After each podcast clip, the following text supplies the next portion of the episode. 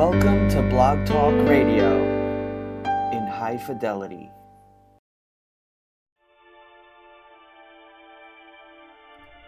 Challenging, thought provoking, insightful. This is God and Country, the collision of faith and politics, hosted by nationally known speaker, Reverend Dr. Shawn Michael Greener. Not your typical Rev. Dr. Shawn is a proud military veteran, former law enforcement officer, and founder of the internationally regarded Executive Protection Team. Through counseling, elite life coaching, and national speaking, this ninja pastor tells it like it is. This series is biblically and politically engaged with the pedal to the metal. With today's edition of God and Country, here is host and author of the acclaimed yet controversial book, Excellence Killed the Church How Mediocrity is Destroying America. Dr. Shawn Michael Greener.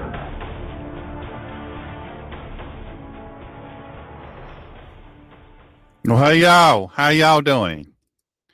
Somewhere along the line, somebody gave me a radio show. I don't know how it happened. I was just walking along down the street, and because I'm white, someone handed me a radio show. They said, "Hey, you don't have enough privilege. You're going to get you some privilege right now." We did notice that you was white, and so as a result, we're gonna give you radio show. We're gonna give you some other stuff too, but radio show is what you're gonna get first.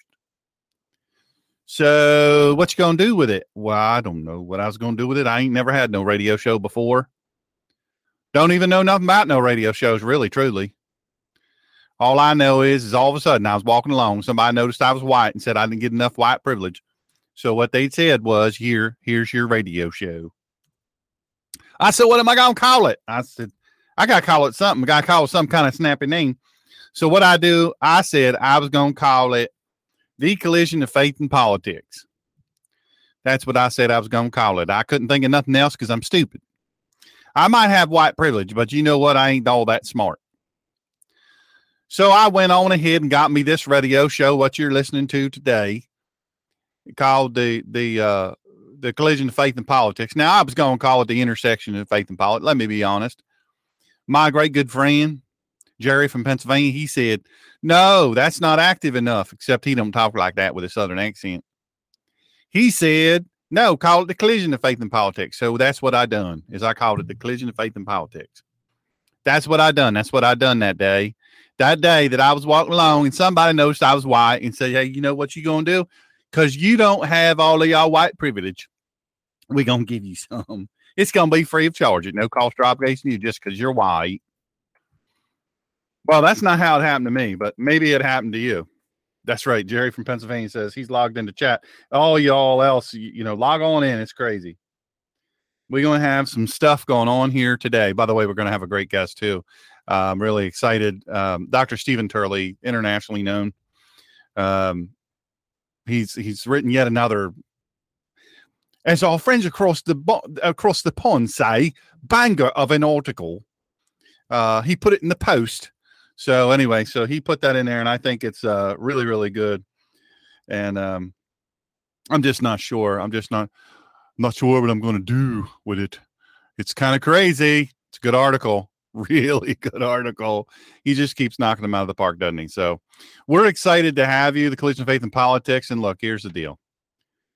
This show really, I titled it "The Racism of Politics: The Politics of Racism," and then the debate on the debate.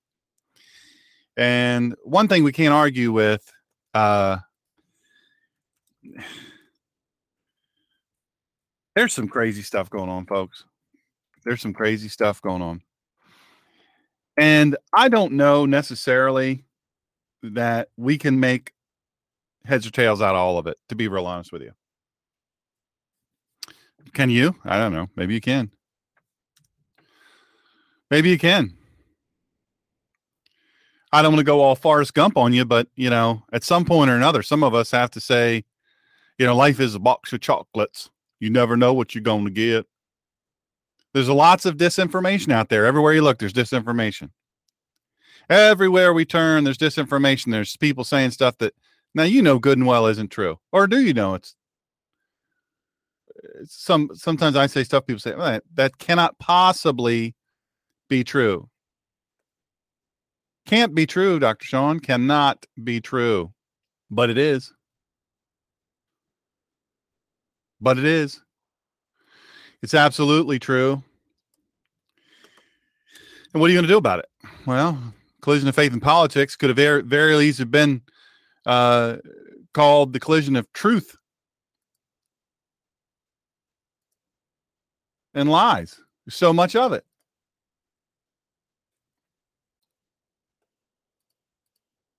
So much of it.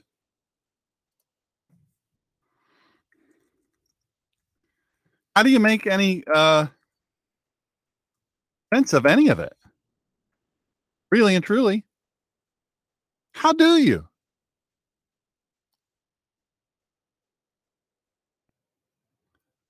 I don't know how you do it. I don't know how you do it. I, I think you need great discernment, as my friend Jerry says.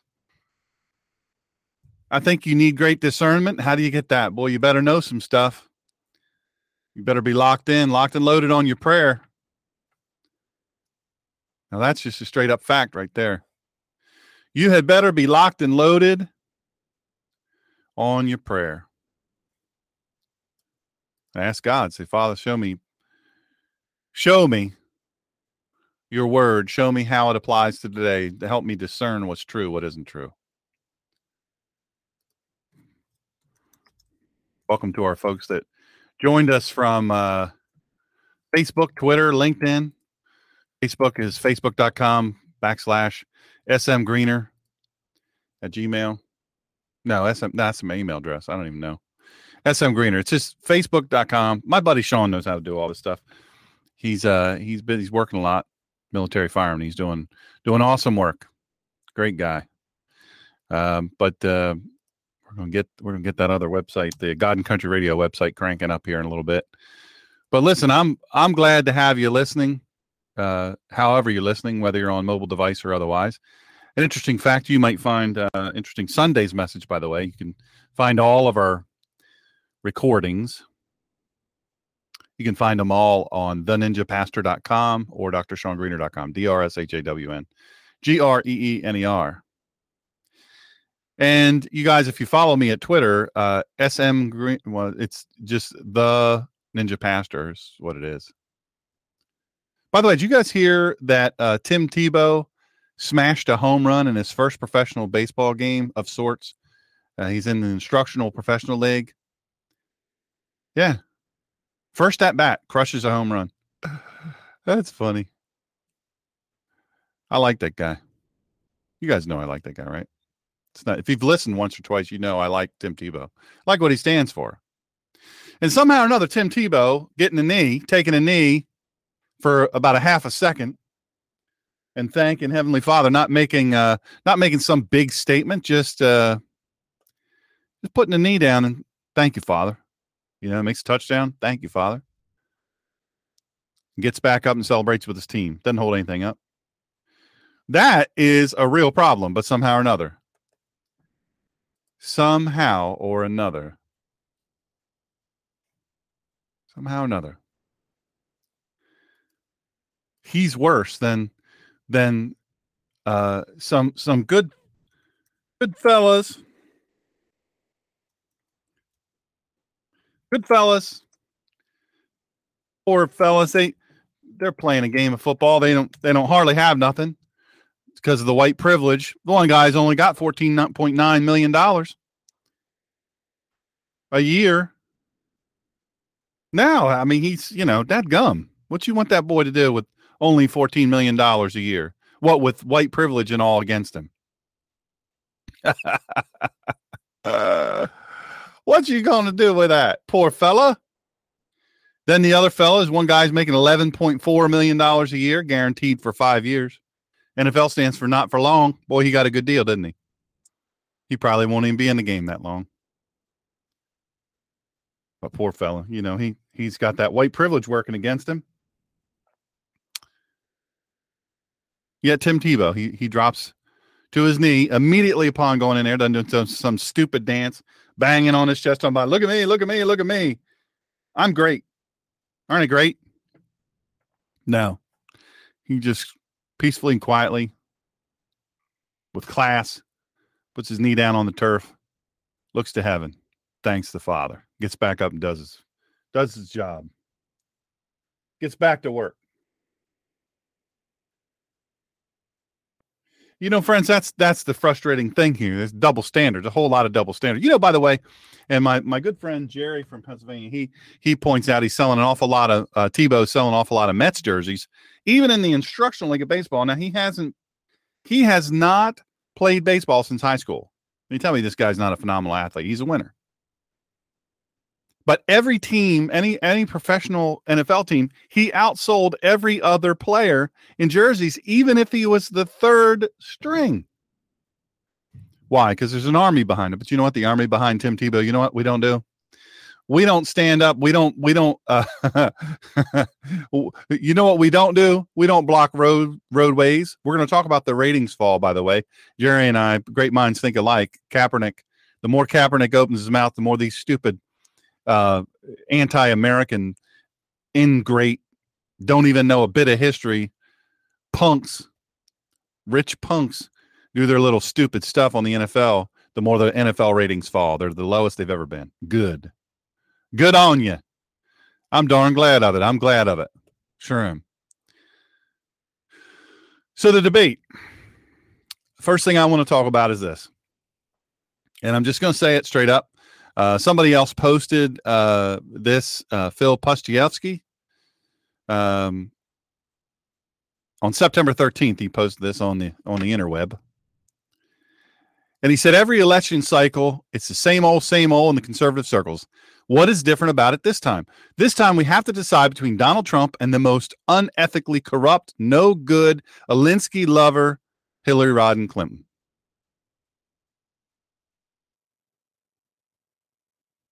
As be as as unfriending doesn't seem to answer the problem it's worth the time to write out exactly the thoughts that crossed my mind. Here's a list and this is his list.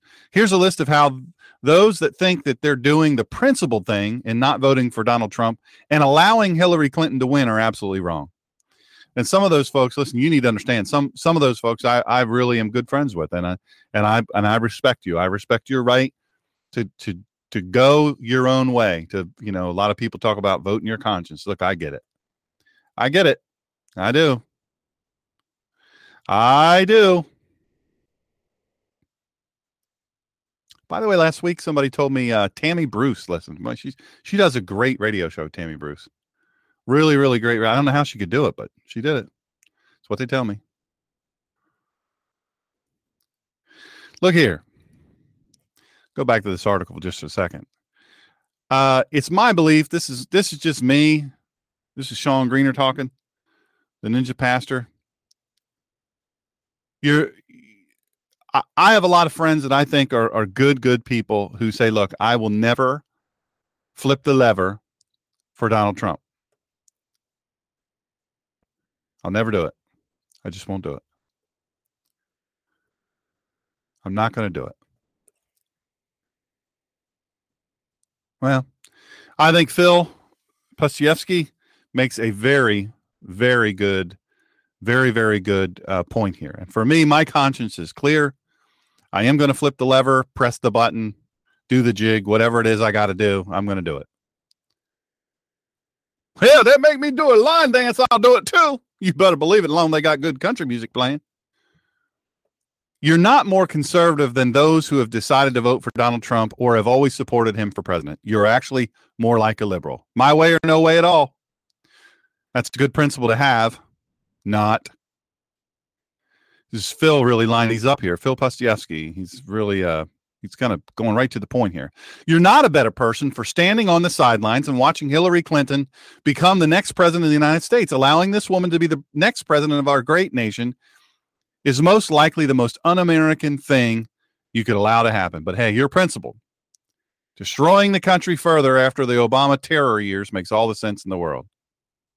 Got a bunch of callers. I don't know. I don't think we're going to be able to take any calls, folks. If you uh if you're a caller and I don't know who you are because I don't know who you are, there's a six one two and three four seven numbers popping up. Text me who you are, where you're calling from, and what you want to talk about. Here's the number. If you're listening, write it down. 302 593 1679. Ready? Here comes again 302 593 1679. Text that number. They'll get it to me and we'll know who you are before we pick up because we don't have a call screener today. And I have some folks calling the show and emailing me that you just would not believe. And no, I'm not afraid of you, but I'm not going to waste some precious time, uh, you know, jabbering with you. So let me know who you are, and and if uh, we prove that, then we'll get you on. All that said, you're not a better person for standing on the sidelines. It's funny. Uh, now I'm getting calls from the people. Instead of texting me, they're calling me. Like I can take a phone call during the show. You're welcome. Thank you very much. For Pete's sake. They're simple instructions. You're not a better person for standing on the sidelines. Look, folks, look, I, have had a lot of people say, you know, now we got to stand on principle. Got to keep the integrity of the process. You know where the integrity of the process really is? It's in that, it's in that time when we have 250 people running. It's about what it looked like.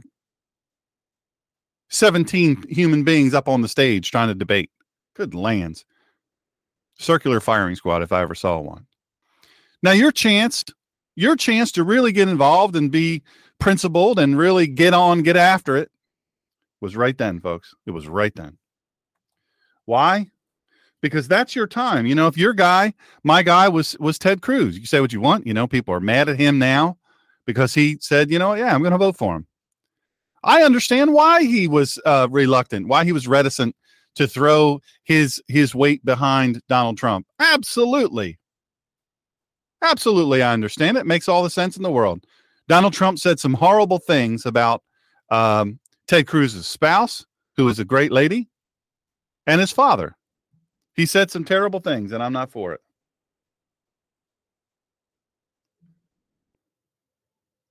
Thank you, Jimmy. If I can get to you, I'm going to get to you. I don't know how long you can hold, but uh, it'll be a long time. It'll be a good bit. See that that fella, Jimmy. He, he said uh, he, he see he had he followed instructions. Followed instructions. But look, you know, Ted Cruz, I, I completely understand. I completely understand why Ted Cruz was mad. I absolutely do. I do. He had every right to be mad. Absolutely.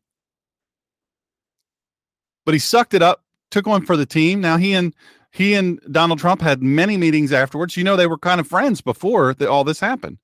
I believe that if Donald Trump wins, please God, let Donald Trump win. If Hillary wins, we are royally, royally, royally under the bus and we'll never climb out. Hillary Clinton's win. It's over. It, it, it's over. But hey, you principled folks, you know, you you were mad at Ted because uh, you know, he didn't have a uh, you know, he he didn't endorse the write-in campaign. He didn't he didn't come out against and still people are talking about. Look, Ted Cruz is not running. I'm hoping that Donald Trump will make him a Supreme Court nominee. And I'm hoping that if we can maintain uh, Congress, that we, the majority, that we will be able to put that fella into the Supreme Court, and and may he have a long, long life because there's no better we could put on there. But your principle. No Ted Cruz, Gary Johnson, or Jill Stein. They will not win in a massive write-in campaign, normally by their names actually being on the 2016 ballot in November. History tells you this. Look, it's it's not a leap. It's not a leap, my friends. This is not a giant leap. We're not struggling to understand history. This is reality, and we see how it is. History tells us we can look at it. No, they are not going to. Ted Cruz isn't going to be a write-in guy. He's already said that. Gary Johnson, look, he's running. I don't know why. Jill Stein, smart lady. She's super wrong. Super wrong. About almost everything but she's very intelligent. They're not going to win. And it won't be different this year because you have a larger amount of people. It's not going to happen. Not going to happen. Have we learned nothing? your principles in not voting for Trump. Donald Trump has not even come close to doing the things that Hillary Clinton has done. If you're voting your principles, how can your principles allow a Hillary presidency? How can you allow this evil wench to be in the most powerful place in the land? So, in one moment, she says she is so uh, absolutely competent. She's so absolutely the woman. She's so absolutely the person who who should be president. Uh, she's so competent. She was the most competent, she says, out of all of the people running, even when there's 250 people running. But she didn't know the basics as it relates to what to do with classified information. She didn't know. She didn't know. She she lied. She flat out lied about all the FBI stuff, the email stuff, you know, all that stuff. She knew it was a lie. She knows it's a lie. Uh, but even if we took her at truth and said, "Well, I don't know, wipe. What do you mean? With like with a rag?" now we now know the, the, the that the team bleached the emails, bleached them gone. Brutal. Absolutely brutal. And they were under subpoena. And they knew it. So bleach, they bleach bit this thing, and they they say, "Oh, you've gotten everything." And then a little while later, we get five thousand more. Then a little bit later, we get seven thousand. A little bit later, we get eleven thousand. Woman's a liar.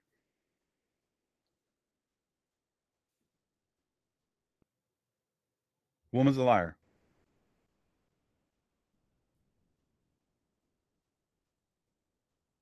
That's all there is to it. Woman's a flat out liar. And you know what? Here's the thing. You look at all the things and you say to me, look, uh, you know, uh, we want to know uh, how much money actually did Donald Trump make? Is he lying about how much money he has? Is he bragging? Because I'm going to tell you right now, folks, I am going to tell you right now, even if he's only worth $500 million. Actual $500 million. I don't care what he's worth.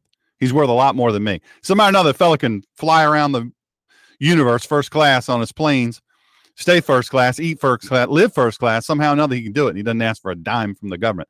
Uh, the other night, a big deal is made out of the fact that Lester Holt, may, come on, well, he pays zero tax. Even if that's true, I don't know if that's true or not. That's a win. As a corporation, that's a win.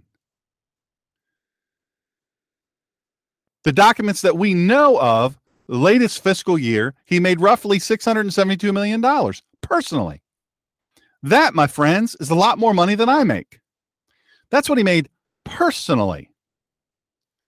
That's more than I make. That's more than Hillary Clinton. Uh, wait a second. Did I just say? I started to say Hillary Clinton made. We don't know what she made. You know why? Because she gets her money. You know what he does? What what what Donald Trump does is he goes out and he generates he generates capital. He generates a product and service. That's what he does. And somebody makes money off of what he does. A whole lot of folks, tens of thousands of people. Well, there's a lot of plumbers and electricians that you didn't pay. You stiffed them. I'm glad my dad's not alive. Yeah, uh, he might have worked for you. Well, your dad would have worked for him. And he'd have been glad of it. Lester Holt, all that all that innuendo getting flung around. Nope. Look, you got to do the job right. That's that's the reality. You got to do the job right. By the way, Jimmy, thank you for checking in. See, he did he did that he did it the right way. He, he sent the message to the line and and uh, told me who he was. He's from New Jersey. I just I just don't think we're going to be able to get to him today. I don't think we're going to get any callers today. It's nice of all y'all to call, but I just don't I don't think I'm to get to him today. It's a pack show.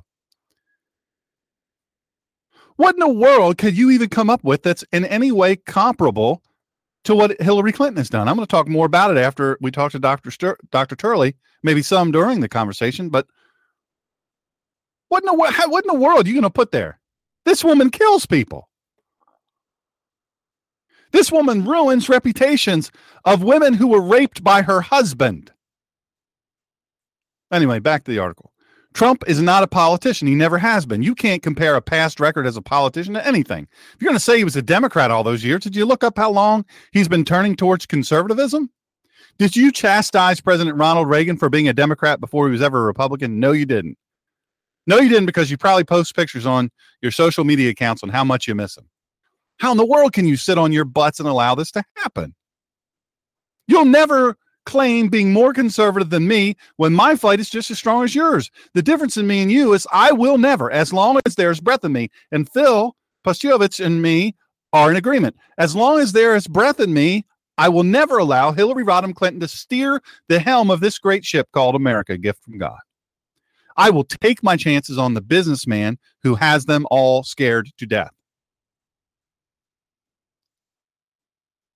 Go ahead, give it your best shot. There's no logic for a conservative to ever allow Hillary to be the president, nor her husband Bill back in the White House doors. Not, not even one. There's there's no argument. There's no logic for it. Now, my friend Jerry from Pennsylvania, this is what he said. Hillary made $23 million last year of what she has divulged, making 20 minute speeches for $225,000 each. Who pays her? People who kill gays. Still kill gays to this day. You you you LGBT people. How in the world you can support this woman? She's taken millions and millions of dollars from people who have sworn to kill you. That's just the reality. So so what really happened at the debate on Monday night? Great article, Phil. Unbelievable. I hope you're listening. First of all, what did that dude do with the entirety of papers that he swiped from on Hillary Clinton's podium? Did you all see that, or was I the only one? Oh, I, I know what I saw because I watched the film. He handed them to Lester Holt. He goes up there as soon as the candidates move forward. Yeah, that's exactly what happened.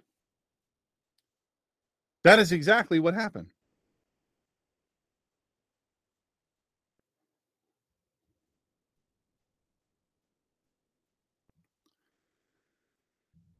But yeah, watch the film. It's all over. It's all over my Facebook page and Twitter and everything all that stuff. By the way, if you missed out, if you don't follow me on Twitter at the Ninja Pastor, the Ninja Pastor, you could I live tweeted on uh, the the day of the debate during the debate.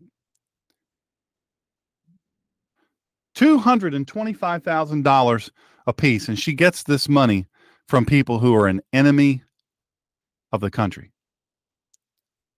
Man, you have got to be kidding me.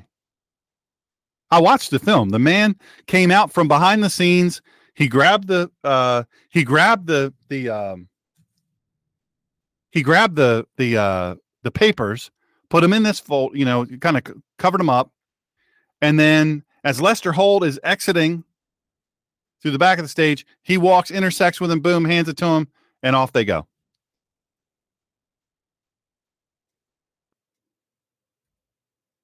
Now, folks, that that's the real deal. That really happened. Why did it happen? Now you say, well, maybe he's gathering up the papers. Maybe he's in charge of the papers for both candidates. No, he didn't make a move. He didn't make a move to Donald Trump's podium. Not one move. Nope. He knew where he was going. Watch that film over and over and over. Watch it from different angles. Tell me something weird didn't happen there. Now, I don't know if she had an earpiece in, but let me tell you something. I absolutely believed, based on how she was, her demeanor during the debate, that she absolutely knew what was coming.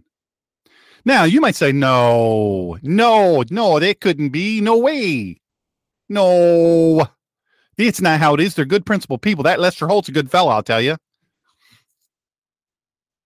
Listen, there's a lot of folks alleging that Hillary Clinton was provided the debate questions in advance. One of those folks who I trust a lot his name is Kevin Jackson, and he is the Black Sphere. You, you guys all read that. He's on Fox all the time and other places too. Look, there's a lot of people alleging that Hillary Clinton got the debate questions in advance, and I believe those papers had something to do with it. So Kevin Jackson says this. We'll have our guest on here in a couple minutes. I'm not sure there's any way to prove that Clinton got the debate questions in advance. Nevertheless, would you be surprised if she did? Hillary Clinton isn't called Crooked Hillary for nothing. Why not get an advantage? When you have Hillary Clinton's record, you'll certainly need it. According to the Baltimore Gazette, uh, by the way, there's some misinformation um, on that site. You you'll know that uh, they're misinformation. They're leftists, hardcore leftists, and he cites that. Multiple reports have leaked information from inside the Clinton camp that the Clinton campaign was given the entire set of debate questions an entire before the actual debate, an entire week. Earlier last week, an NBC intern was seen hand delivering a package to Clinton's campaign headquarters, according to multiple sources. Package was not given to secretarial staff, as would normally happen, but the intern was instead ushered into the personal office of the Clinton campaign manager, Robert Mook. Members of the Clinton press corps from several media organizations were in attendance at the time, and a reporter from Fox News recognized the intern, but said he was initially confused because the NBC intern was dressed like a FedEx employee. The reporter from Fox questioned campaign staff about the intern, but campaign staff at first claimed ignorance and then then they claimed that it was just a FedEx employee who had already left. No reporters present who had seen the intern dressed as a FedEx employee go into Mook's office. They none of them saw him leave by the same front entrance. The Fox reporter who recognized the intern also immediately looked outside the campaign headquarters, noted there was no FedEx vehicle parked outside. Even if Clinton had the questions, you know what? If you watch that, it didn't help her much. She gave stilted answers, most of which were standard Democrat talking points. The Democrats rely on skullduggery to win. They simply can't play fair. And if they played fair, they'd never win. And Trump knows this. This is why he continually discusses winning as a strategy. Kevin goes on to say, I'm glad the Gazette posed this question as email as the e, as the email from DNC proved, this type of malfeasance is certainly possible with the Clinton campaign.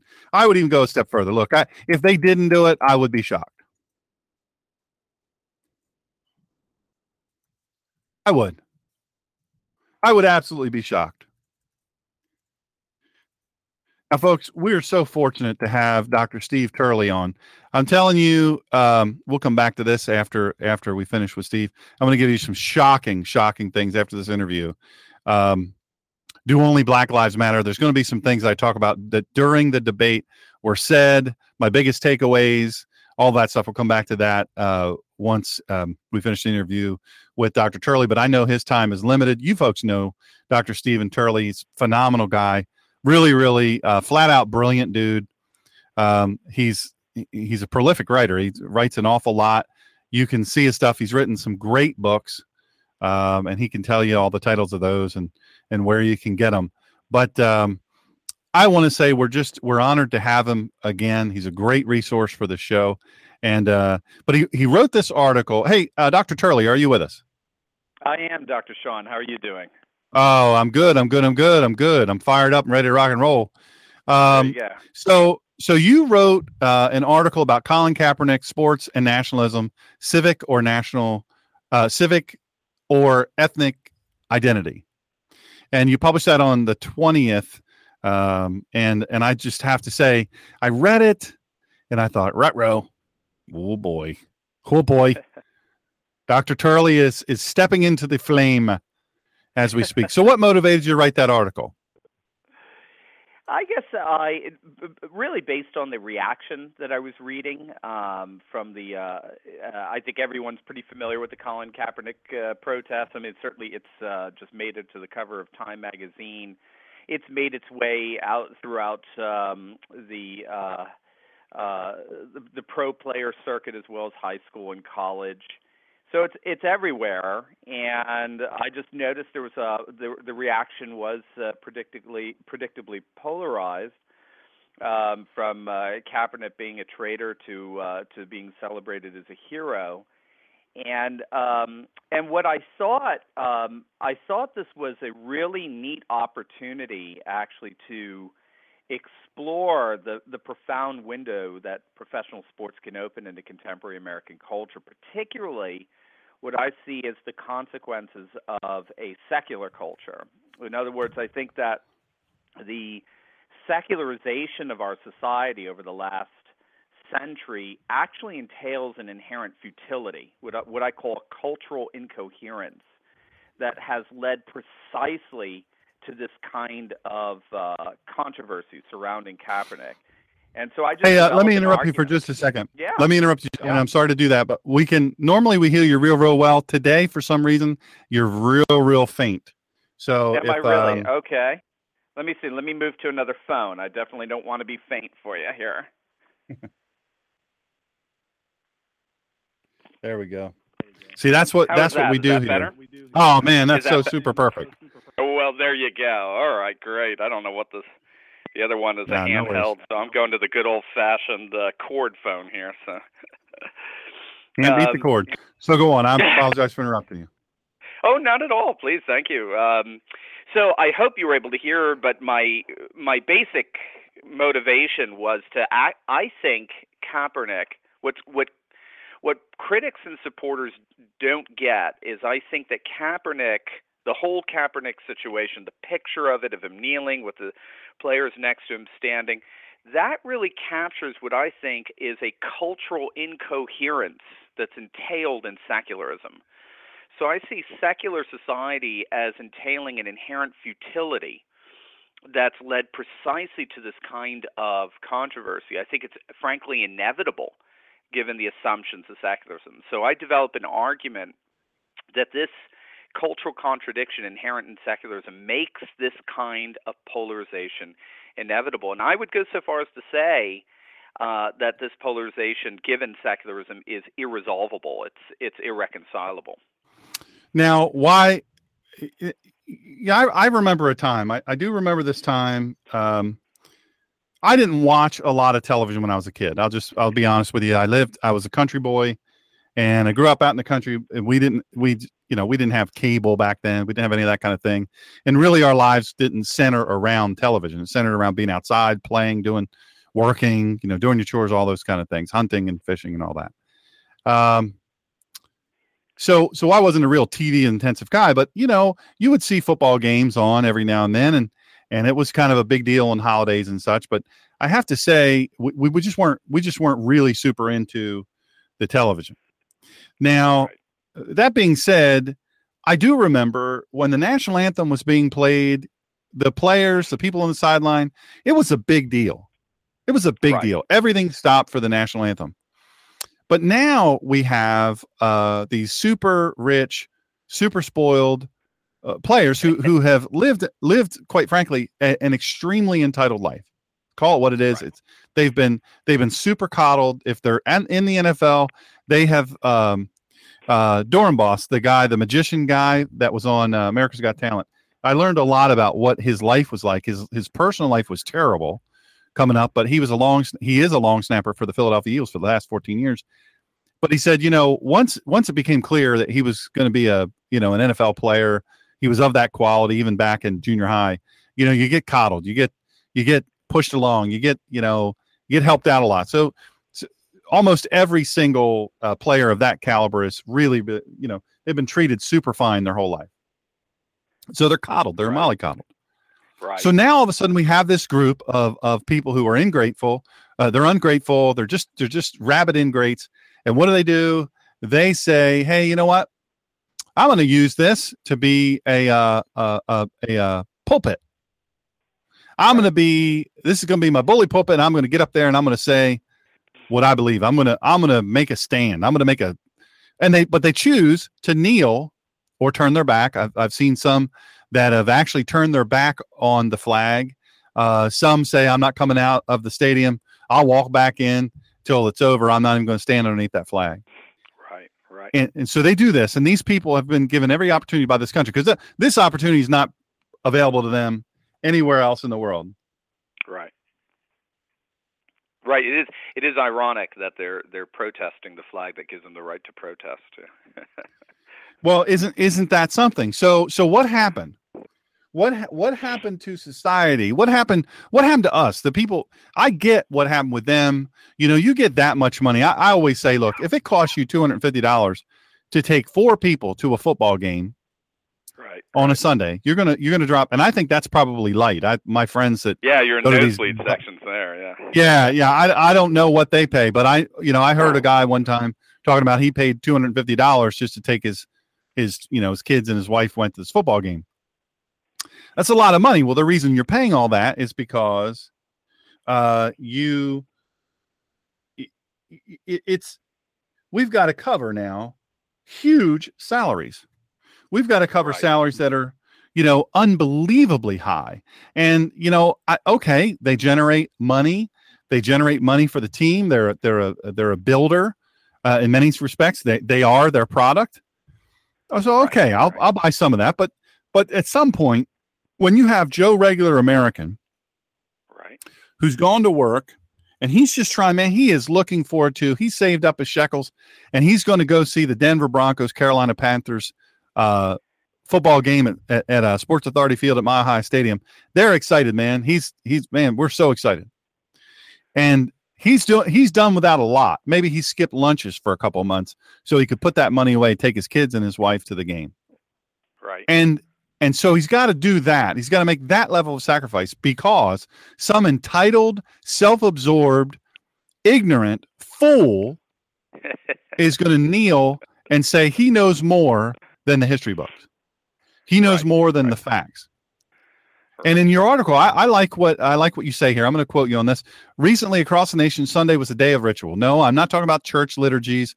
I'm referencing rather to the demonstration staged by a number of national football league players during the national anthem colin kaepernick obviously he sparked it and now we've got high school kids and college teams and and uh, university of michigan uh, harbaugh you know i have a lot of respect for harbaugh. He's a he's a phenomenally motivational coach. He's he's uh, super smart you know all that but he says no i don't have a problem with it. I don't have a problem if the players do it. Uh, now michigan university of michigan you might remember was the same one that said hey you should give us different tests. We should have uh we should have different tests. Black people should not be given the same tests as white people. And you know what? We should be allowed in to the university because we are black whether we shouldn't have to pass a test. That should be a deciding factor for us getting in. And they won.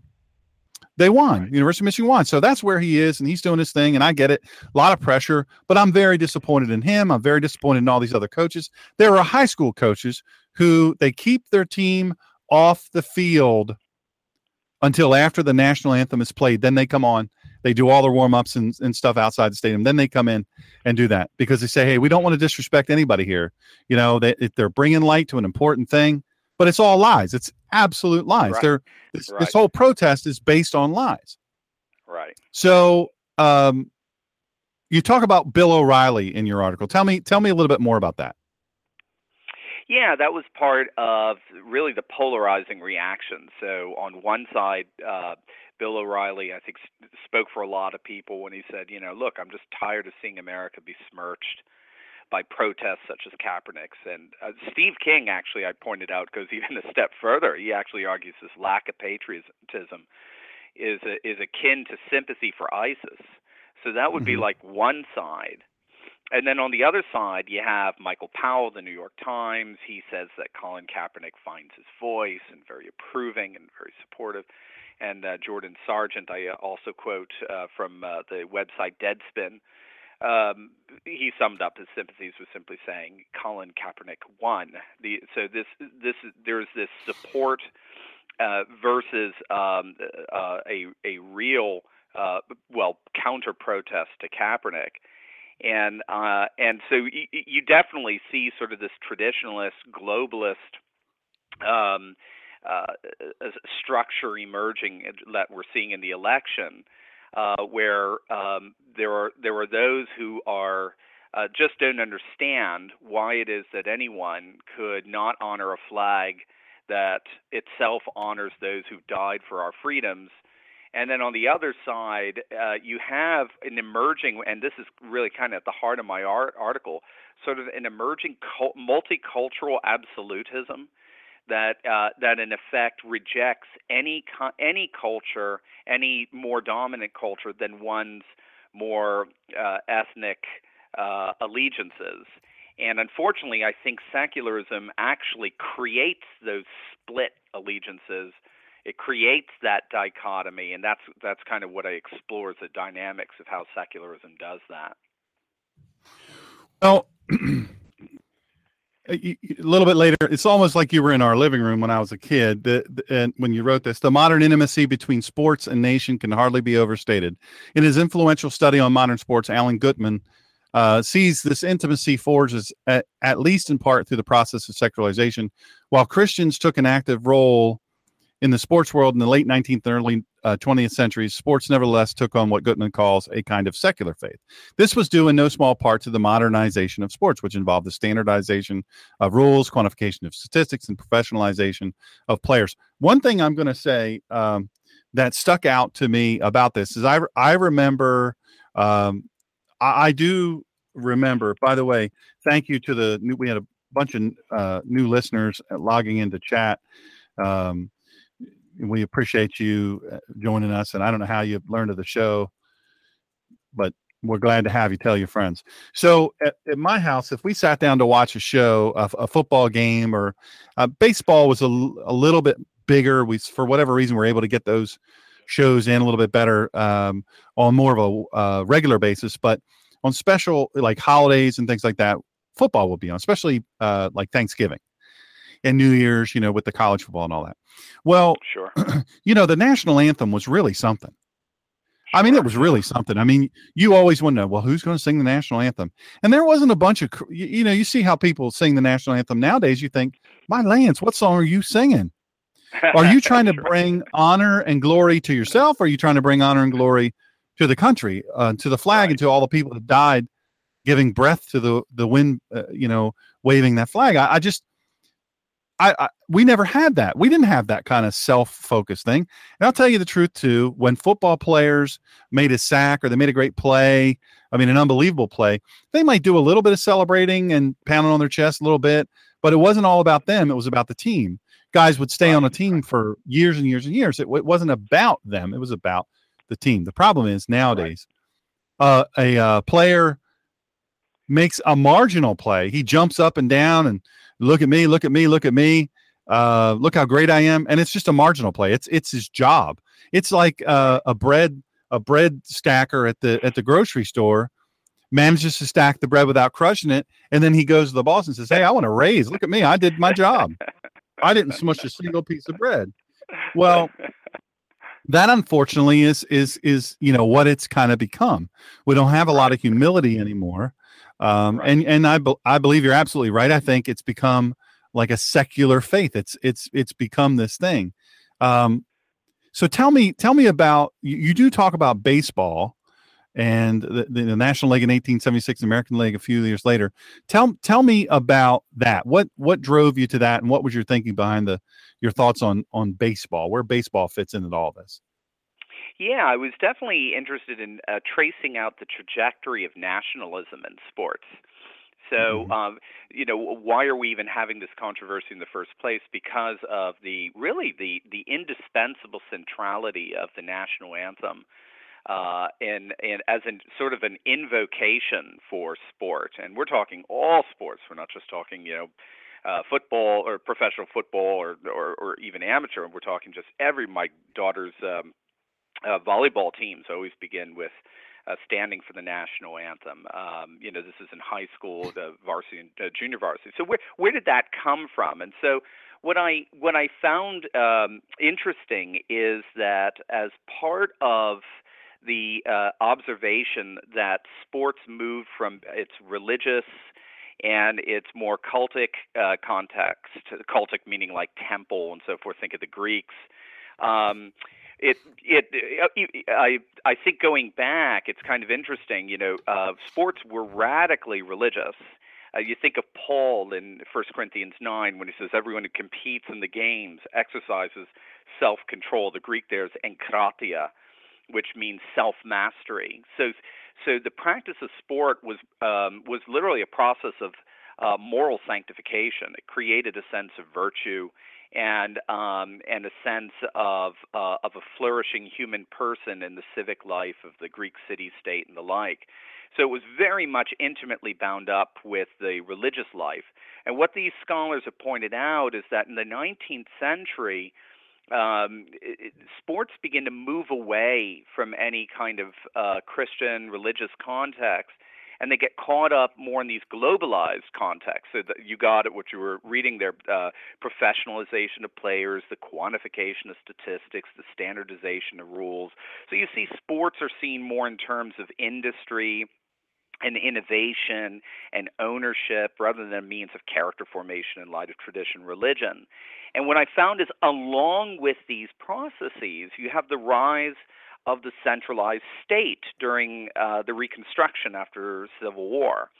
And here we see sports becoming an increasingly centralized and, and nationalized uh, as part of efforts to try to create a, a unitive identity after after so much fighting. And so uh, the government starts really tapping into um, using sports as a way of sort of a unitive national identification. So you see baseball's national leagues formed in 1876, you know, almost just literally a decade after uh, the Civil War ends. The American League is just a few is founded just a few years later. Baseball games are regularly played on the Fourth of July around this time. Uh, football follows uh, being played on on Thanksgiving, and then if you go uh, back go forward a few decades after World War II, that's when we begin to see the national anthem become the staple way to begin any sports event. And so scholars have noted that the Industrial Revolution on the one hand and the rise of the central state on the other, th- those two things sort of amputated sports away from their historic religious context and they reunited sports to an industrialized and nationalized context.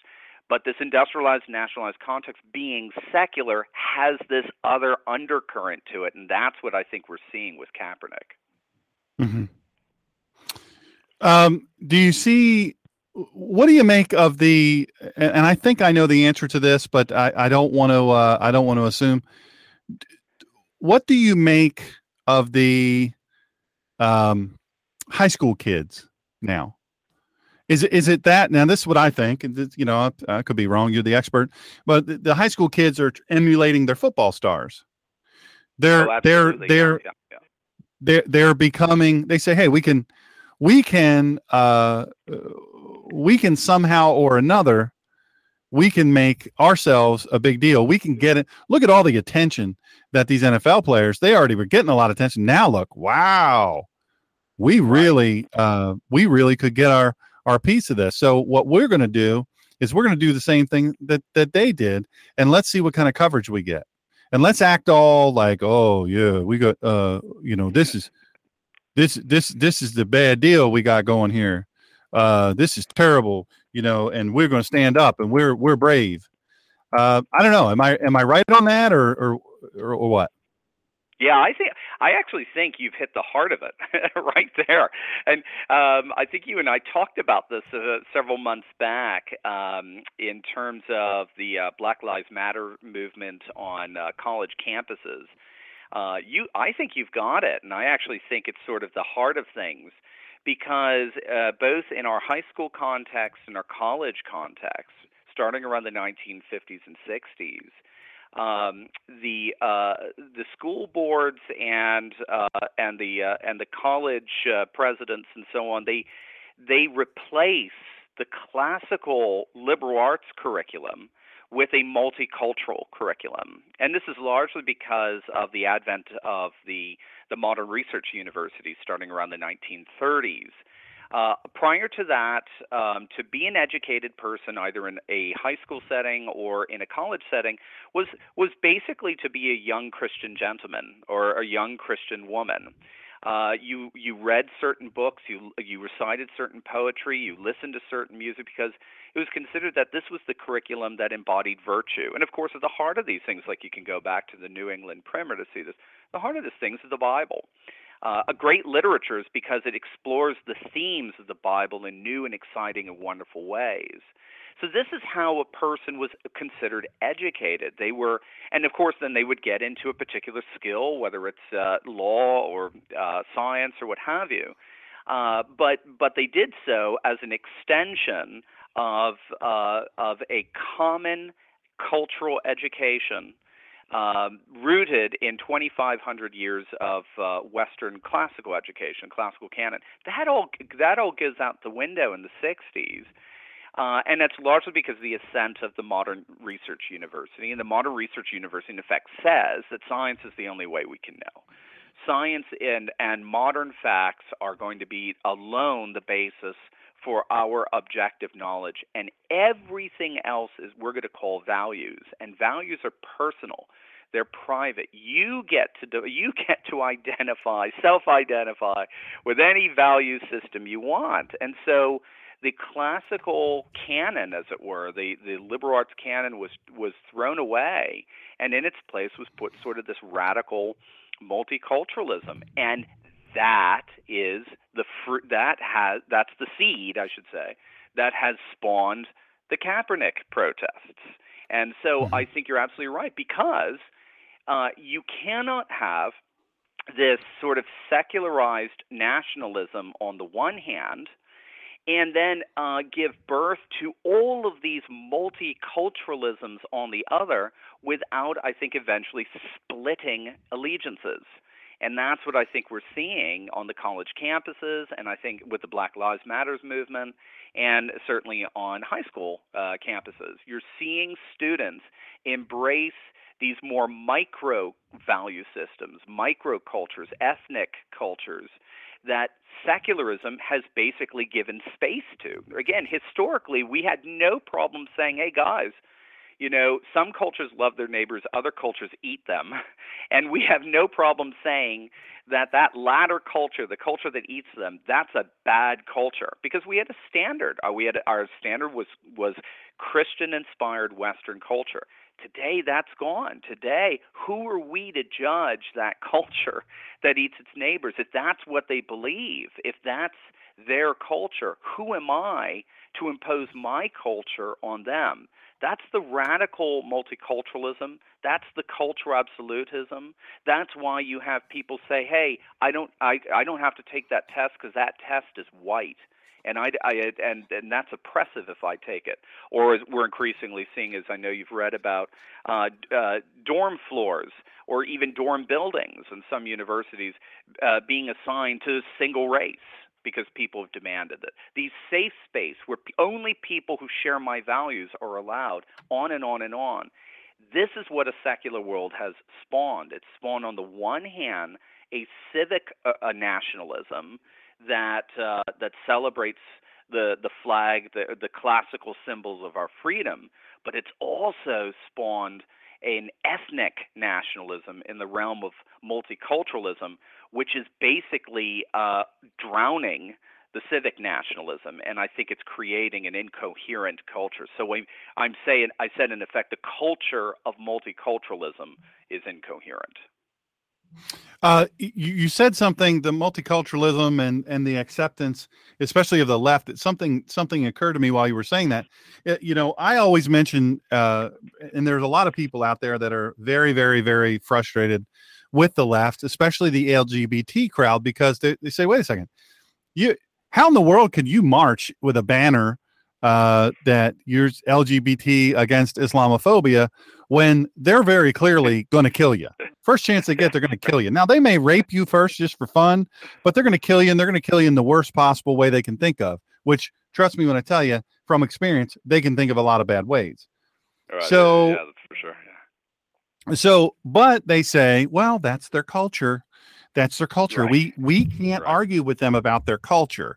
We can't do that right. because you know what? We're you know, who are we to say what's good and right? Because, um, you know, we have to be uh, respective of their culture. Now, they say that and they feel good about saying that. The problem is, gay people in other parts of the world and and really the West now, they ought to be afraid because they're coming here and they're saying, "Okay, are you a Muslim? Are you a Muslim? Are you a Muslim? Oh, lady, right. you don't have a uh, head covering on. I'm going to kill you."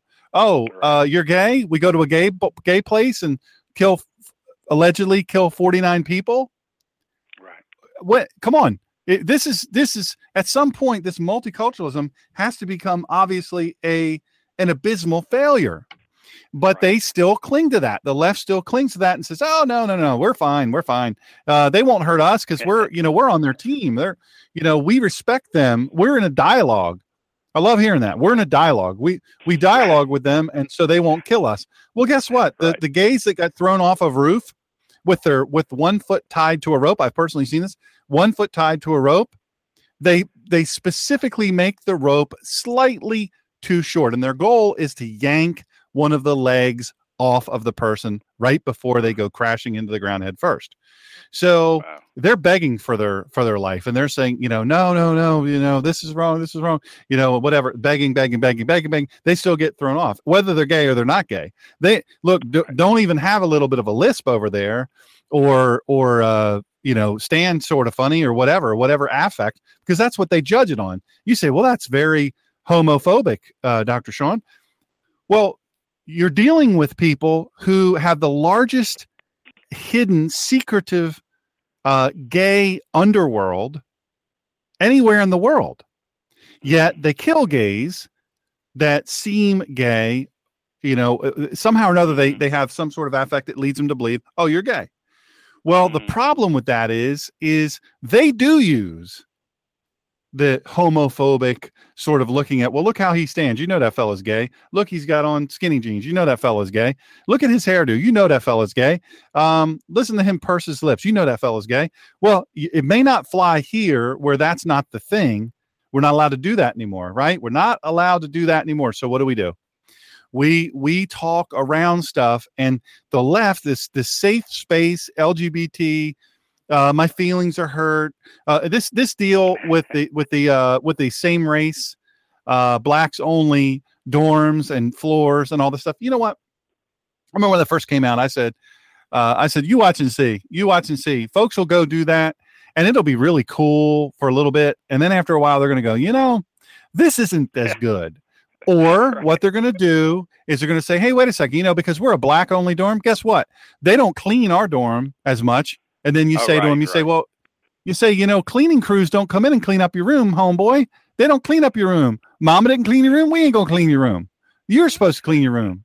So it might have been cleaner over in the other place because you had some pressure on you to not uh, live like you're in the hood. You you had some pressure on you to keep stuff clean and, and have some pride. Now, I'm not saying white kids are cleaner than black kids because I'm telling you, the cleanest person I know is a black dude. And I remember when I was a kid, I went to his house and I was half afraid to sit down. I mean, his mama had had all the furniture covered with plastic and she had uh i mean it was it was the cleanest place i've ever been in my life. And and so i'm not going to say that you know there is that but i'm saying this is this is the natural thing. And this is happening everywhere they're doing this. This is happening. And they're saying well we're treated differently uh because we're being shunned we're being shunned because of our color no you're being shunned because you said no i want to live on a dorm uh i want to live in a dorm that is understanding and respective of me. I want to live in a dorm that that knows me and respects me and and uh, gives me my space and and respects my culture and blah blah blah blah blah. Right. Okay, right. great. But now you're going to whine because it's not as nice. It's not now. Now they need to build. You need to build a special one because we need special things and all this stuff. I, I throw the red flag of stupidity. I say, you know what? College professors, uh, college administrators, school administrators, you need to throw the flag. You say, you know what? We're not going to we're not going to do this. You know the, the the ratings in the NFL, according to Matt Dolloff, uh, he writes for Sports News and and uh, a bunch of different places. He's really really sharp fella. He's with CBS Boston. Um, he he r- r- exposed this, and we all know this is true. The ratings for the NFL have dropped across the board in Oh, week yeah, three. totally Every week they've plummeted. They're tanking. Now we understand that Monday night, the Monday night game, the Atlanta Falcons, New Orleans Saint. eh, Listen, that was a barn burner.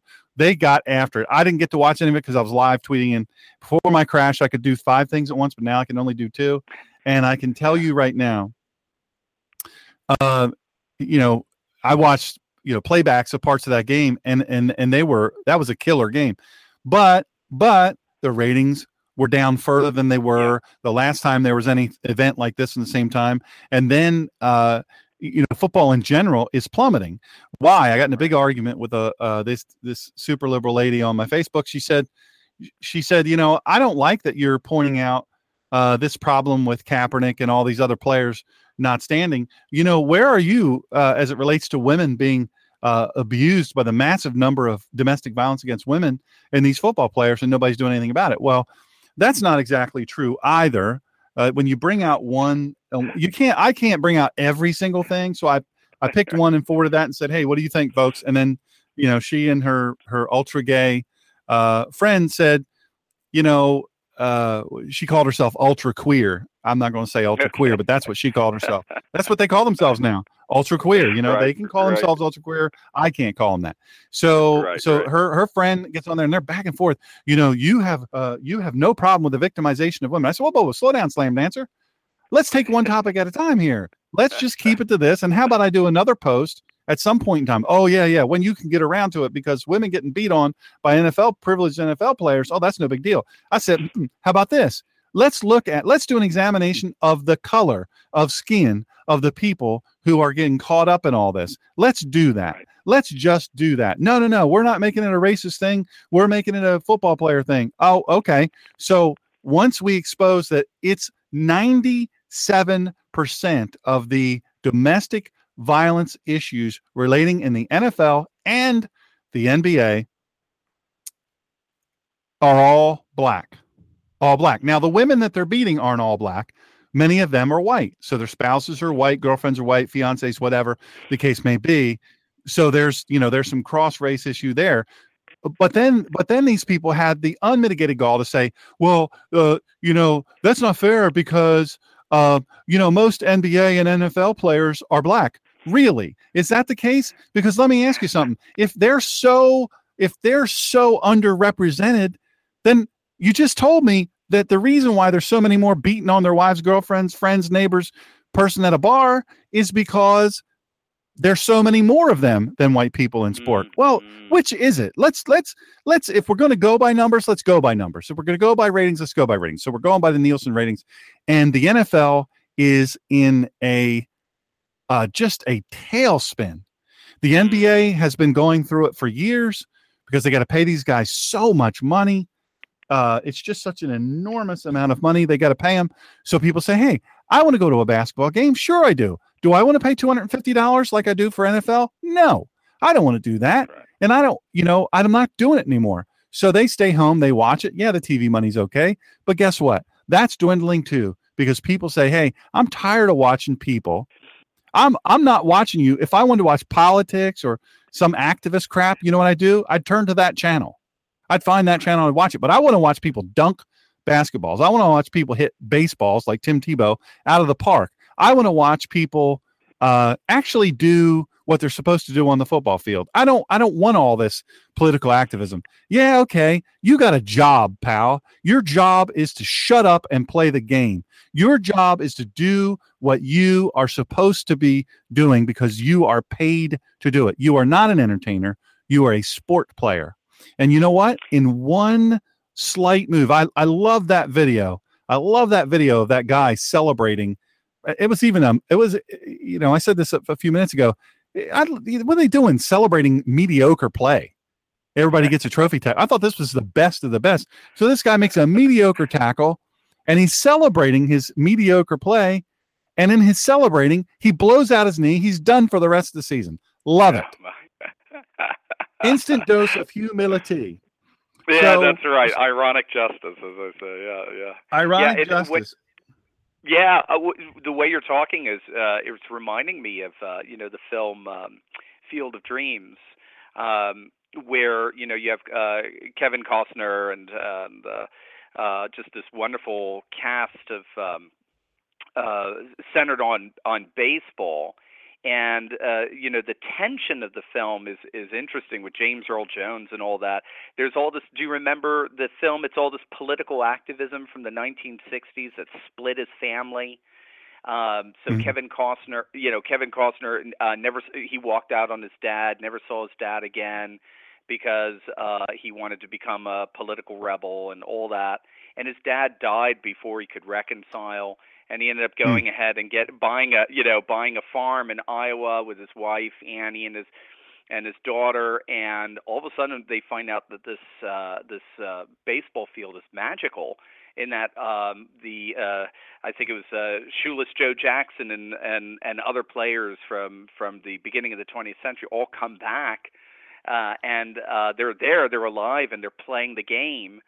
And I remember at one point uh, the James Earl Jones character, who um, who was the hardcore you know, uh, activist professor on campus kind of thing. Um, he said he he made a beautiful soliloquy about baseball, and he said, you know, just something. And I'm going to paraphrase. There, baseball is is basically it's a it's a piece of paradise.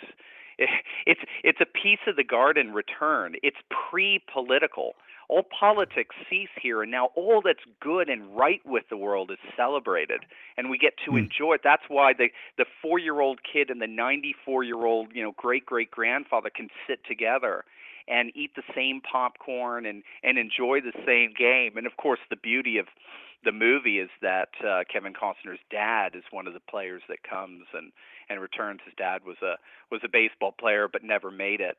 And so, in many ways, the baseball field becomes sort of like a uh, retelling of the prodigal son. The son is able to, you know, be reunited with his dad.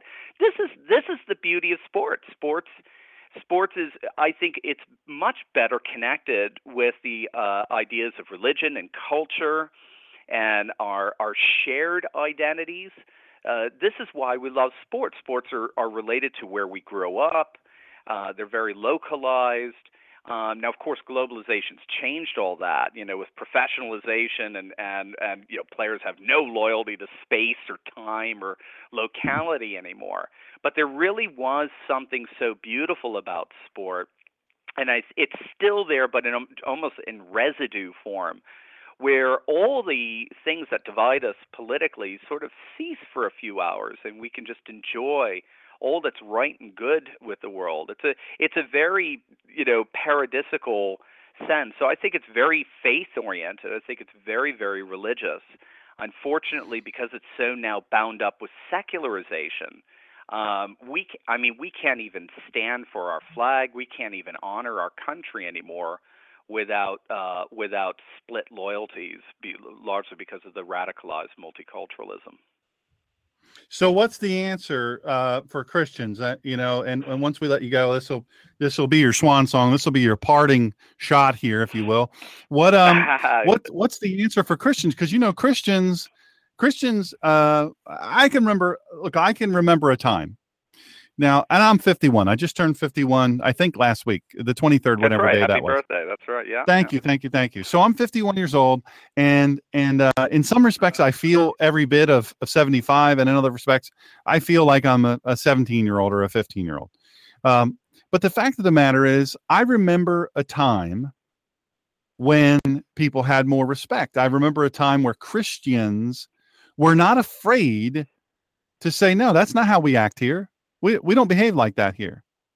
Or a Christian in a crowd was was also the patriot in the crowd, and the Christian looked at the person who wasn't standing for the national anthem in in the audience and said, "Hey, you better you better stand up, or you go for a dive off the back of these bleachers."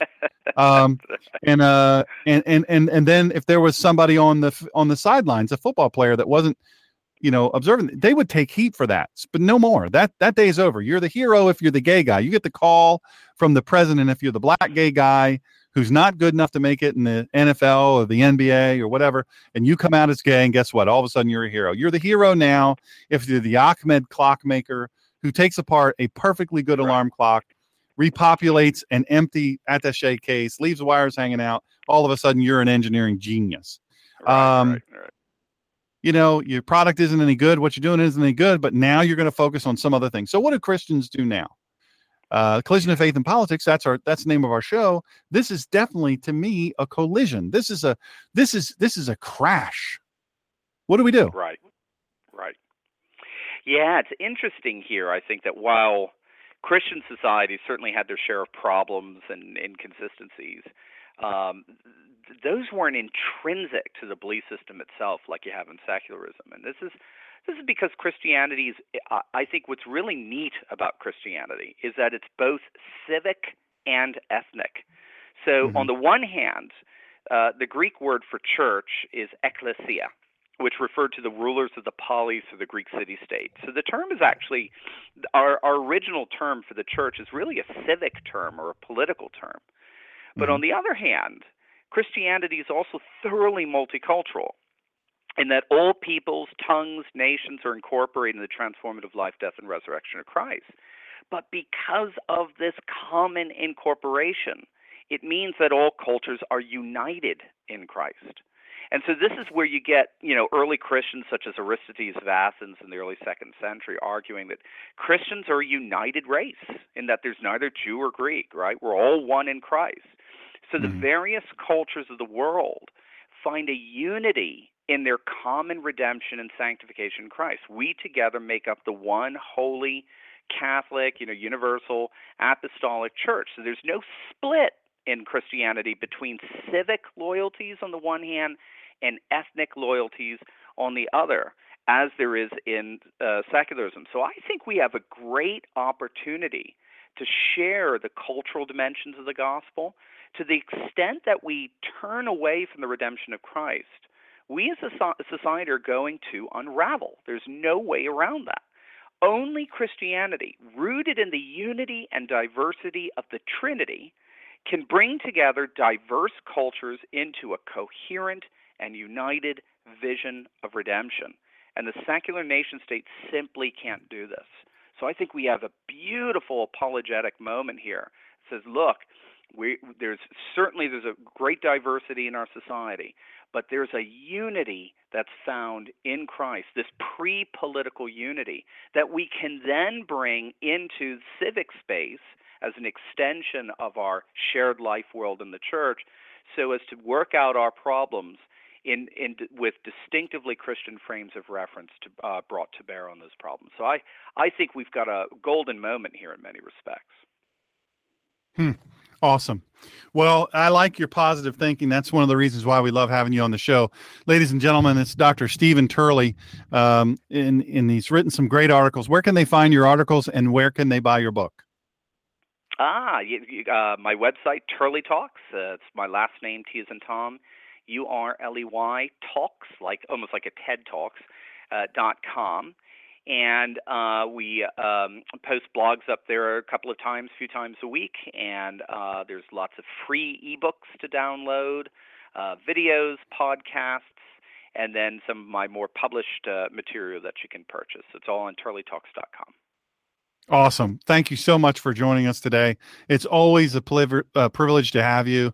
Uh, you bring some some real sense to it, even though you're a very scholarly guy. You bring a lot of great sense to it and you unpack it in such a way that it's just a pleasure to listen and and to learn we feel like you're your students and we're glad to be so we'll hope you come back and keep on doing the writing and the speaking and and we'll be glad to have you back on oh right back at you shawn thanks so much brother all right god brother you. thank you take care god bless you. you.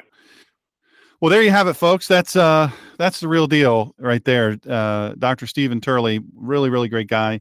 Certainly an, an, an incredible writer, a thinker, you know uh, thinking thinking sort of above but yet in intensely inside the issue and that's a real important thing hey how many of you um last week you know uh we were privileged to have kay rivoli listening in she was in chat with us and she sent me the song uh jesus the only answer we're going to play that at the end of the show today jesus the only answer but we played that as our open on um on Sunday. So go to the ninjapastor.com, drshawngreener.com, go to the Ninja Pastor blog or listen.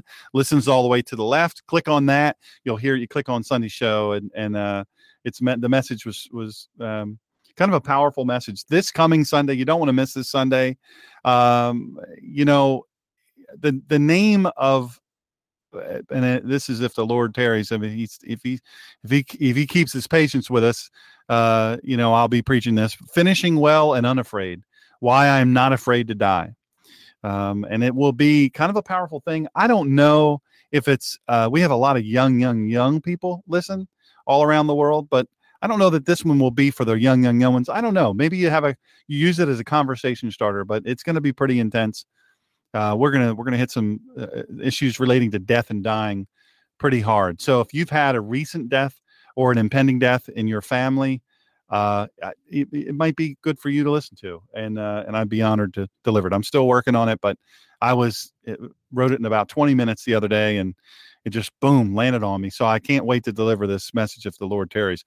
So uh, I want to say this really quick. Um, I'm I'm trying to have Dr. James Garlow, Jim Garlow, uh, on. He, he's really a fantastic guy great speaker, great writer. Um, Skyline Church, I think, is the name of his church in San Diego.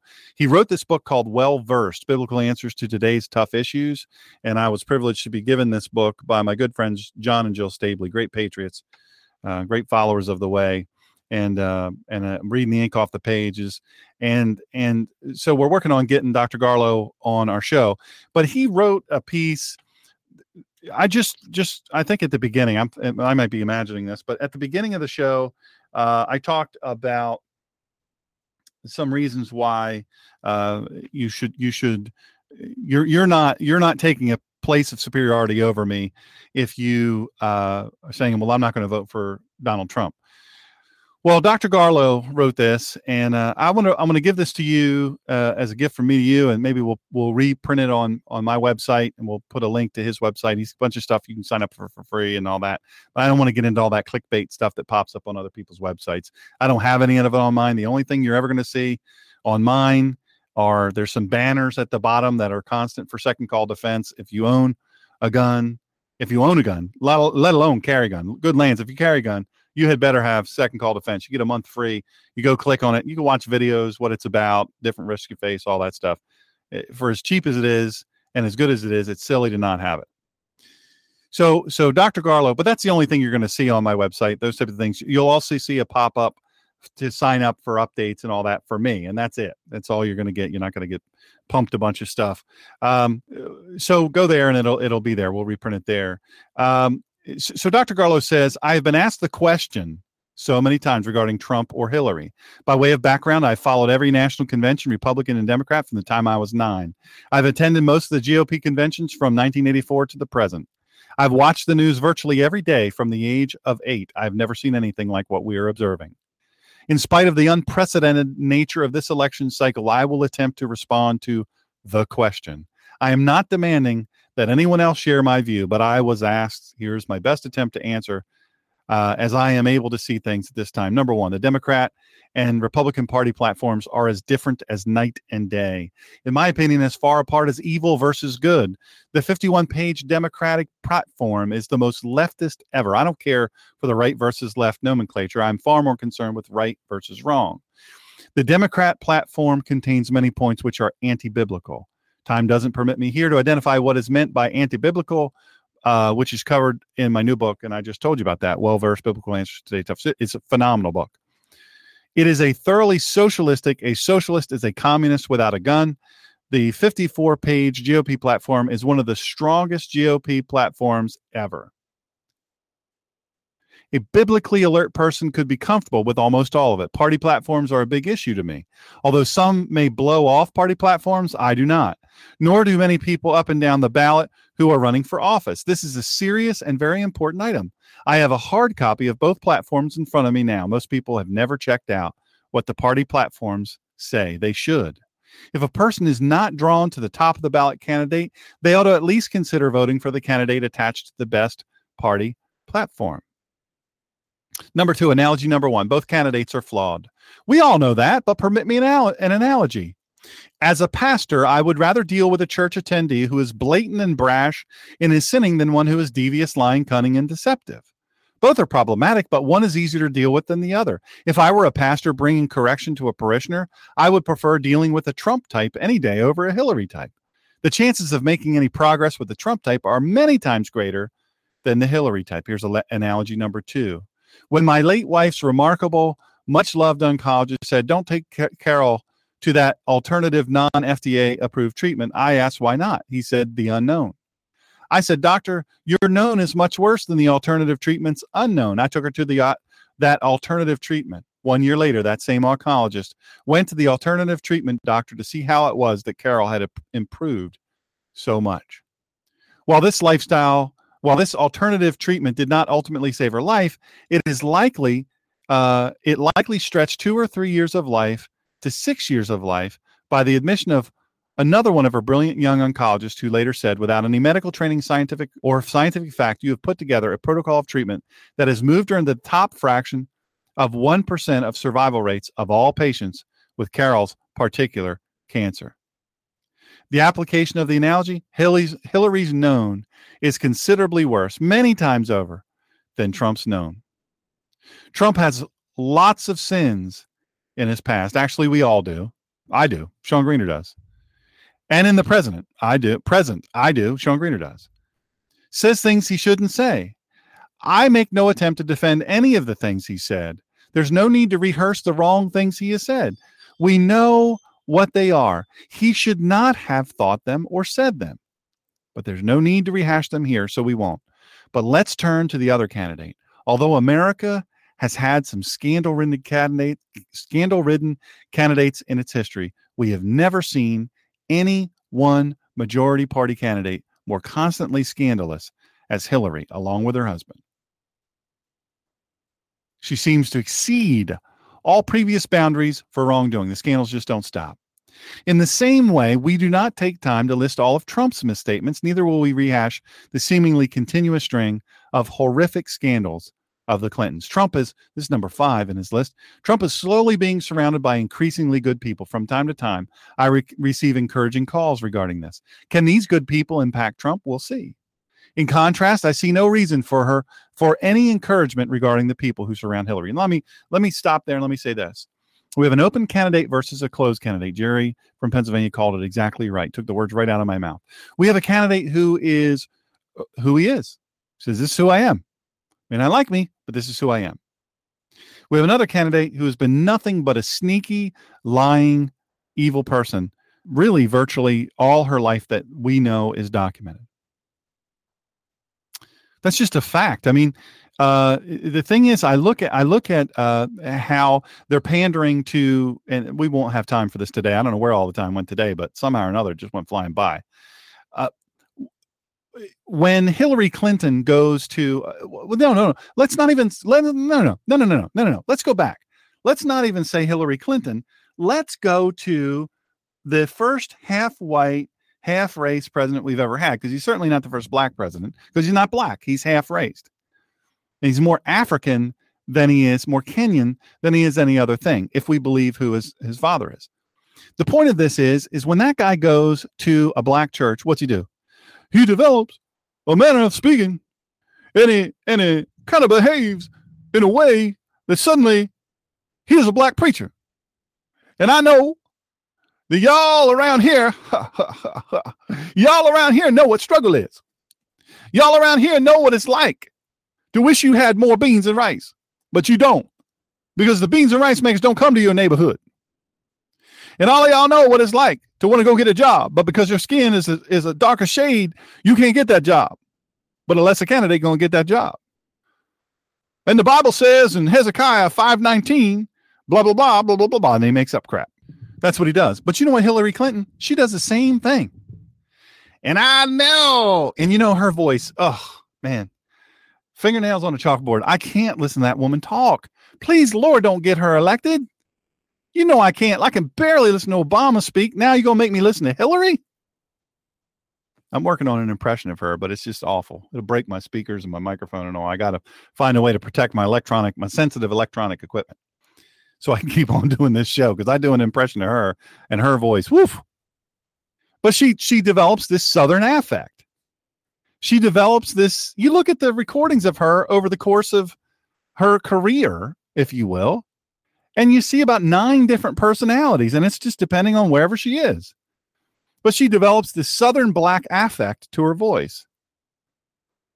It's embarrassing, folks. If if if you're a black person and she comes to your church I wouldn't stand for it. I, lady, come on. Come on. Who are you kidding?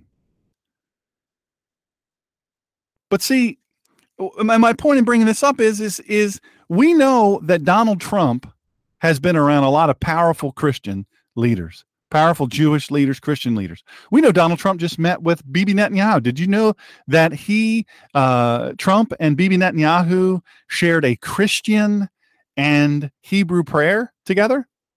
Yeah. No cameras, no recordings. Just, hey, I want to pray for you. Would you mind? We'll pray in English and we'll pray in Hebrew. And then he translated it for Mr. Trump.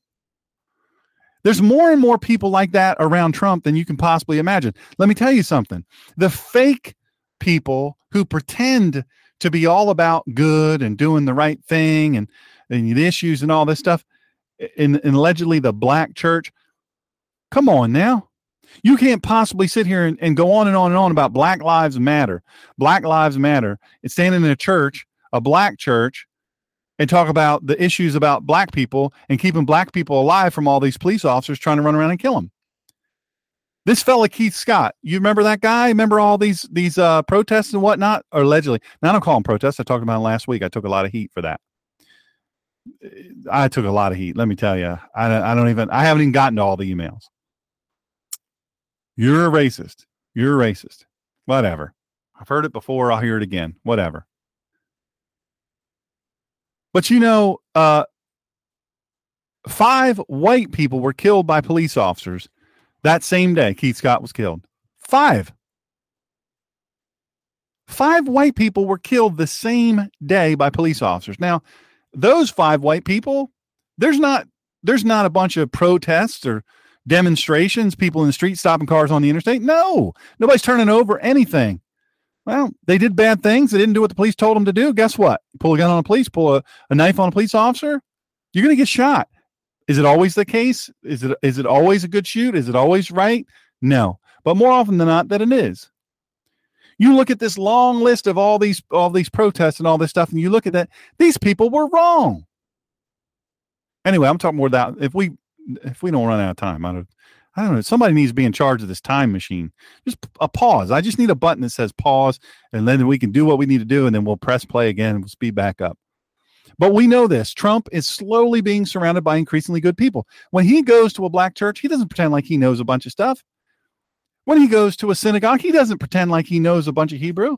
When he goes to a Polish community center, he doesn't he doesn't pretend like he's Polish. He's Donald Trump. He's not he's not all about pretend. He's not all about pretend. He's not all about, you know, I'm going to pretend to be this or that. It's unfortunate, but the other candidate absolutely is. Shining you on, man. That's that's something I, I heard a term when I was stationed in the South years and years and years ago in the South, uh, in the military. Shining, well, that fella's shining you on. Well, you shining me on. Well, there you go. That's what she's done for the last 30 something years. She's shined folks on. Anyway, back to this. Trump is right on approximately 75% of the issues. I wish it was 100%. This is Dr. Jim Garlow. It is not. I am in hopes of those beginning to surround him can help connect the dots, help him connect the dots on more issues. Hillary, however, is wrong on 100% of the issues. So let me go back to this black church where Hillary pretends I'm your best friend ever. Um, you know what she's really saying when she says all that crap that she says that she doesn't believe?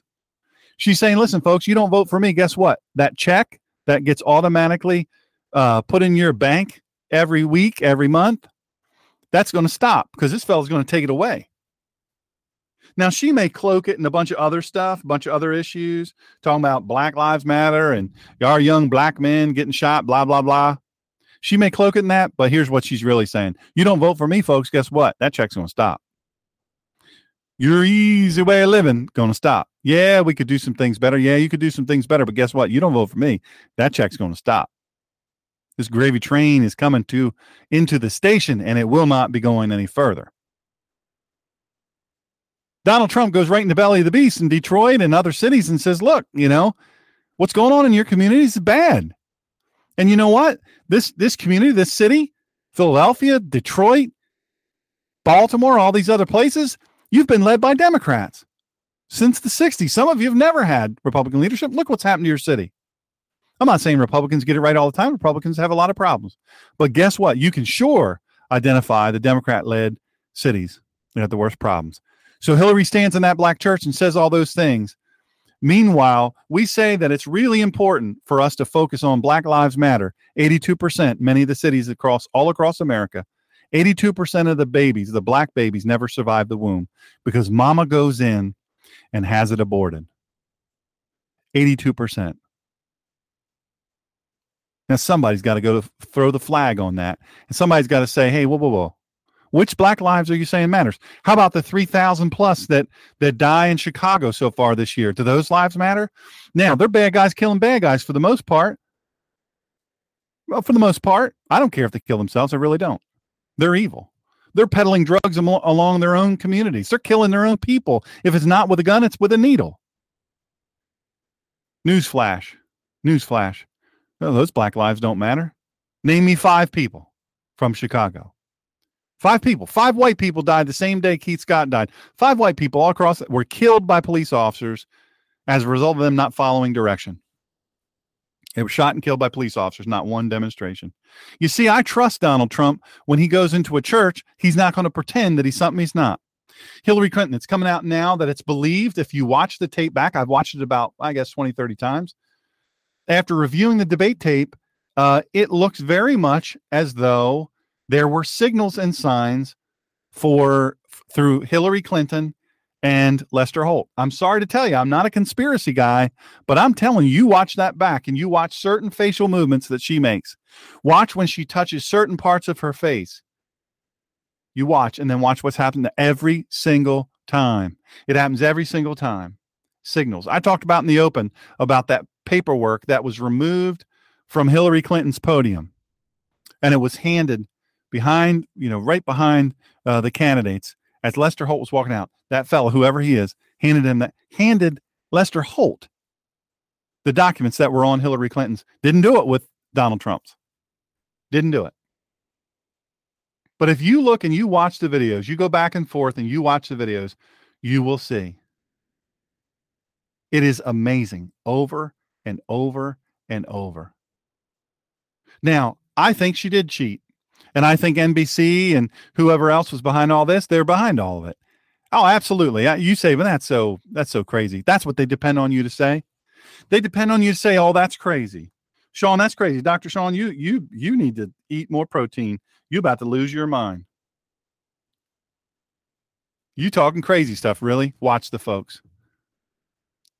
Oh, an American uh, Secretary of State's never going to allow uh, a, an ambassador uh, you know never going to allow four Americans be murdered and thirty some more be be seriously injured, and and refuse their calls for help, refuse their calls for extra security. No, no, she's never going. to Nobody's ever going to do that. Really, Benghazi, Libya.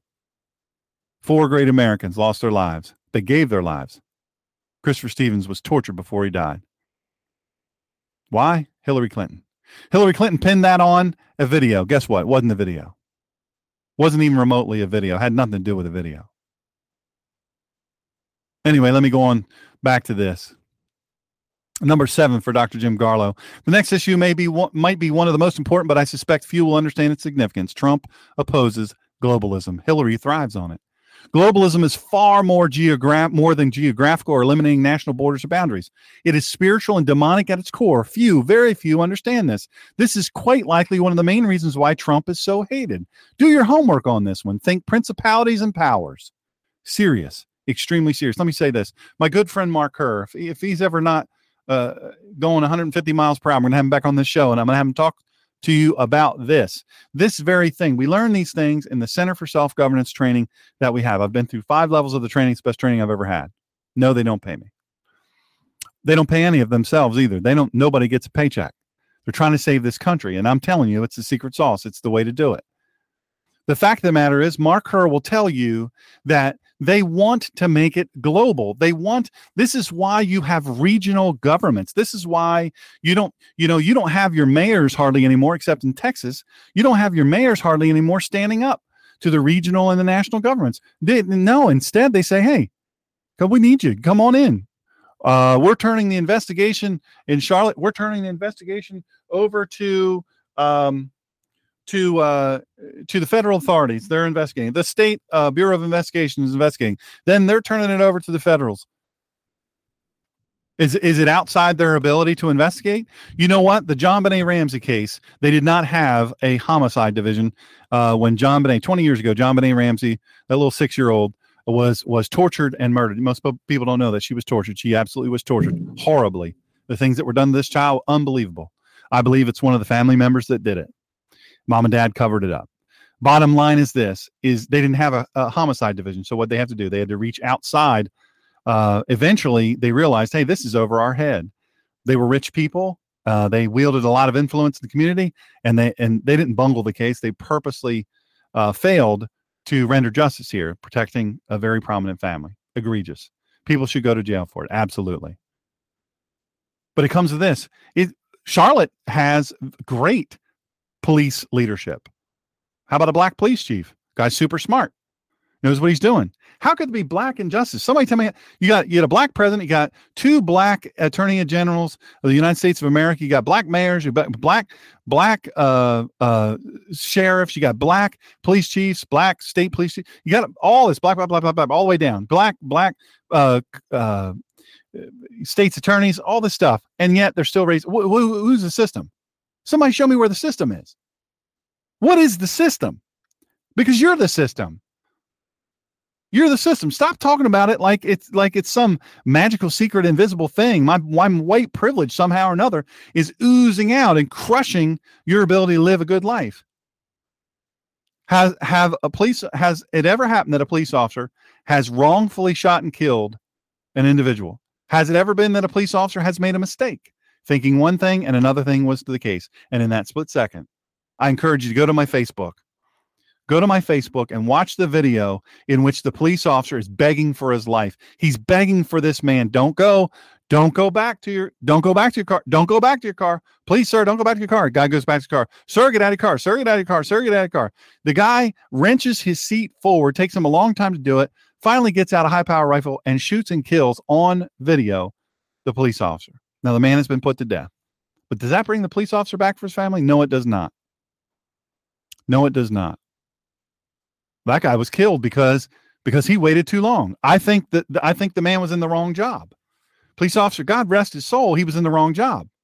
He's he begged one time too many. Actually, he begged about 35 times too many. I don't think he could have pulled the trigger no matter what. He he just didn't have it in him. Doesn't mean he's weak, just means he was in the wrong job. And he's dead. There's a, there's a great meme going around uh, social media that has a police chief pointing uh, two guns, two black guns at the camera, and he says, "Quick, tell me which one's a BB gun. Quick, tell me which which gun's a toy. Too late, you're dead." He's exactly right. Do those shootings happen? Yeah, I think they do. I know they do. Here's the problem. You wait too long and then the good guy gets killed. You pull a toy gun on a police officer, you're going to get shot. 13 year old, I think 12 or 13 year old uh, gangbanger already in Cleveland, Ohio, pulled a BB gun on a police officer. He had pointed at people, he had robbed people with this same gun, call for a robbery. He pulls the gun on police, points the gun at police, he gets shot and killed. Guess what? Sorry. It happened in his life at some point or another. That's just that's just the bottom line. It would have happened in his life. He would have been killed by a police officer or somebody else because if he's that dumb at 12 or 13, he's going to continue on that path. Very highly likely that's going to happen. All right, so here you go. Not voting is a, is a uh, is not a viable option. Contrary to what the purists claim, it is not my intention to begin a war of the issue. I know that some radically disagree with this. My view, they have the right to be wrong. Number nine, voting for a third party candidate is, regardless of what is said, a complete throwaway. Yep, that's right. I'm telling you right now, third party candidate is not going to be elected. Well, the third party candidate's not going to be elected until we all stand up. Well, guess what? We're all not going to stand up. We're not going to do it.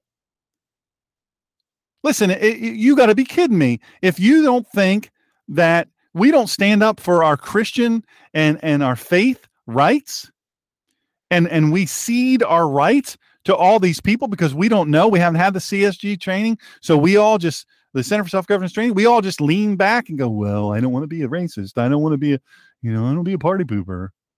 Well, we're supposed to be, you know, humble and follow authority. Bible says. And so what do we do? We sit back and we we let our rights. If we're not going to stand up for those rights that impact us and our family directly, uh, are you telling me we're going to actually stand up for right or wrong with a candidate somehow or another we're all going to bind together of this third party candidate which by the way our third party candidates are inviable. They are ridiculous. This this johnson fella come on now. And weld? Pfft, you've got to be kidding me. Putzes at best. Jill Stein, cuckoo for Cocoa Puffs, super smart lady, super smart lady, Green Party, cuckoo for Cocoa. Come on, listen, go read what she's what she's for. Now, come on now. And Johnson and Weld and, and, and Dr. Garlow points this out, uh, nearly as bad as Hillary on many of the issues. I don't even know how they ever made it in elective office. Dr. Garlow says the same thing. Here's number 10 Trump has moved pro life. Hillary is pro baby killing. Pride yourself on that, folks. Planned Parenthood. They traffic human baby parts. This is Nazi Germany. And this is Hillary Clinton. She's for this. She is for this. She is a, a fan, a flaming fan. Let's shred babies in the womb. Let's sell their baby parts. That's a good business for us. Those baby parts, folks, aren't saving lives. I want to tell you that they're not saving lives. They're not. That's not what they're for. That's not what they're for. Don't let them kid you. That's not what they're doing with them. And this woman wants that. Trump has been moving consistently, incrementally more pro life, not to get elected, in his own personal life. His family, his fam- his kids are very pro life and have always been pro life. Very, very out pro life. Now, look, I'm getting a lot of messages right now. People say, What are you, a shill? What are you like, Sean Hannity? Now all of a sudden you're like a Trump. Why do we got to listen to all this pro Trump crap all the time? Let me tell you why. I'm going to tell you why. I don't want to hurt your feelings, but in what, 40 days or less, we are voting for the president of the United States of America. And one of those people is an evil, murdering, kill, just uh, care, couldn't care less about you, couldn't care less about any race, let alone, look, she wants to chop babies up. Her hero is Margaret Sanger. You know, Margaret Sanger's, she formed Planned Parenthood. Why did she do that? To get rid of black kids. Because she hated black people. And your federal money goes to Planned Parenthood. Somebody's got a problem here. And I'll tell you what, Hillary Clinton represents the most evil ever. Let me, t- let me tell you what else. My buddy Jerry from Pennsylvania sums it up real clear. Trump is our guy, period. Some of you might bellow back at me, hey, he's not my guy. I didn't vote for the guy. Well, guess what? Not enough of you voted for Ted Cruz. Not enough of you voted for Rick Perry. Not enough of you voted for Huckabee. Not enough voted. Uh, I don't think anybody should ever vote for the putz from Ohio. Nobody should vote for that guy. Guy's an idiot. The people in Ohio can't wait to get rid of that guy. Well, my guy was Mitt Romney. Guess what? You couldn't manage to, to get that guy elected. Many many Christians stayed at home because well, he's a Mormon, for Pete's sake. And you're telling me, well, he's not my guy. Donald Trump's not my guy. I didn't want that guy. I wanted I wanted Ted Cruz. I wanted Ted Cruz too. I did a lot of work for Ted Cruz, did a lot of shows showing you, hey, this is what this guy's about. You need to understand that this is our best shot ever. Well, America didn't take that because the guy looks a little bit funny in the face. He's uh, you know, he's not the best looking guy ever. He's got kind of a little bit of a voice like this, a little point of a nose. And you know what? People don't want to support a guy looks like that. Yeah, it's sad and it's true. So you didn't get out there and you didn't get this guy elected. You didn't make him our nominee. And guess what? I'm gonna tell you right now, you want somebody to shred Hillary Clinton in the debates, you let Ted Cruz get after. Ted, look, look, Hillary don't have a chance. Hillary would not have debated Ted Cruz. That's my estimate. That's my estimate. If she was running against Ted Cruz, she would not have debated him. Why? The man is a flippin' genius. There's not a question you can ask him that he's not going to have the actual truthful fact check all you want answer, and he'll shred you on it. Hillary Clinton didn't stand a chance against him in debates. But you know what? We didn't elect him. We didn't nominate him. We nominated Donald Trump. He's our guy, period. He's our guy. And why am I so on this? I'll tell you why I'm so on it. Because in less than 40 days, 40 days or less, whatever the number of days is, we're electing a president. And if we elect Hillary Clinton, I'm telling you right now. Oh, I love this statement. Come on, Jerry. You this, these got to be in a book somewhere. There are more porta potties at Trump rallies than people at Hillary ra- rallies. You hear me on that? Jerry speaks the truth. That's absolutely true. There are more porta potties at Trump rallies than there are people at Hillary rallies. Totally true. You can't even fill a high school auditorium. No excitement. This woman says post birth abortion, she thinks by up to a certain number of months you should be able to abort the baby. And you know what it's called? It's called murdering the baby. That's what drives her. You've got to be kidding me, folks. You can let a person like this ever get into the White House. What I know about Trump is that he's moving pro life more and more and more every day. I know his kids have been pro life for a long time. Very, very pro life. That's reality, folks. You can you can say whatever you want. And if you don't think you say, well, that's his kids. His kids aren't running for president. Really? Smarten up, folks. I believe this about Donald Trump. He wants to defend this country. That's the purpose of government. Dr. Garlow says Trump wants to defend the nation. Hillary has a horrific track record as Secretary of State. She lost billions of dollars. Nobody seems to care about that. She she did emails on private servers that got hacked by our enemies. And she lied about it. I can take one look at her and tell you that her emails were not about yoga and her grandchild. She ain't doing no yoga.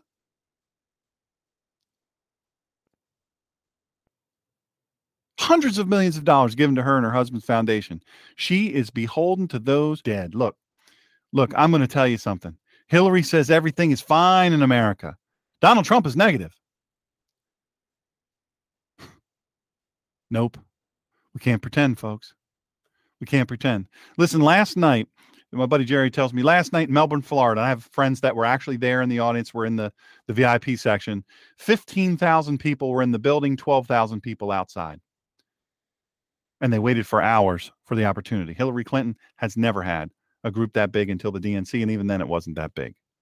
They were. She was. She was so angry, so angry. When at the DNC, so many empty seats. She looked out in the crowd, and her aides were so many empty seats. Where'd they go? I'm the nominee. You've got to be kidding me. I'm the biggest. I'm the first woman to be nominated. This is history right here. Where in the world could they be? I'm going to tell you something. I got to stop here on the on, uh, but I'm going to pick it up next week. I promise you that. I'm going to somebody remind me. But the bottom line is this: there's one answer. There's one answer, and that's Jesus, Yeshua Hamashiach, Jesus the Messiah. There's one answer. I'm telling you right now. You may not be a believer, but you're going to be a believer before it's over. You go and let Hillary Clinton get elected. You go on and let her get elected. You watch and see. This this nation will burn from city to city will burn. And Kay Rivley and Ron Rivley, good friends of mine, great patriots, laying it all on the line. Rivley Review. Go to that rivleyreview.com. They're amazing. She's on Facebook. She's on my Facebook. You look all over there. It's all over the place. She's also all over my um my theninjapastor.com, drshawngreener.com. I want you to listen to this. I want you to hear what is being said. Listen to the words. Listen to these words. Powerful. Join me on Sunday. I'm going to be talking about a tough thing, real tough thing, finishing well and unafraid. Why I am not afraid of dying. God bless you. Thank you for joining me today. Share this with all of your friends. I know you got lots more friends than I do. Share this show, the link, the the ninjapastor.com, the blog, all that stuff. Share it with your friends. Thank you. Listen to the song.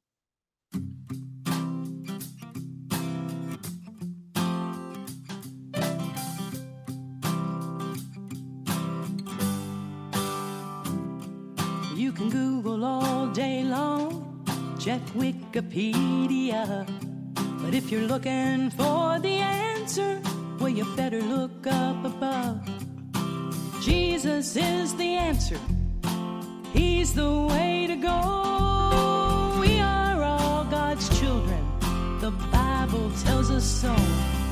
If we want to come together, let's do it on our faith.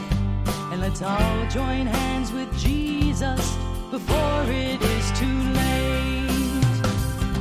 Stop the killing in the streets. Let's join at Jesus' feet to stop the prejudice. Let's turn to the Prince of Peace to take color from our eyes and to help us unify. If violence is the cancer, Jesus is the answer. Jesus is the answer. You can check it out on Snopes, school yourself on all the facts. But if you want the real solution, Jesus is where it's at. Jesus came in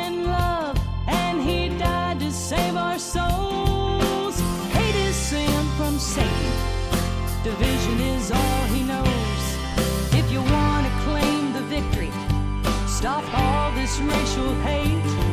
Let's all join hands at Calvary, put the devil back in his place. Stop the killing in the streets. Let's join at Jesus' feet to stop the prejudice. Let's turn to the Prince of Peace. Take color from our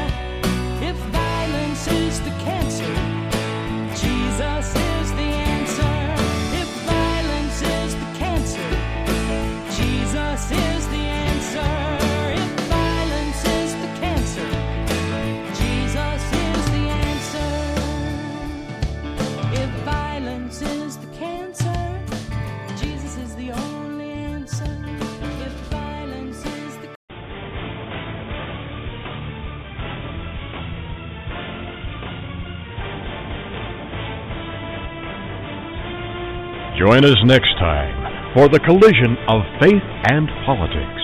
And please follow this show at www.blogtalkradio.com forward slash The Ninja Pastor.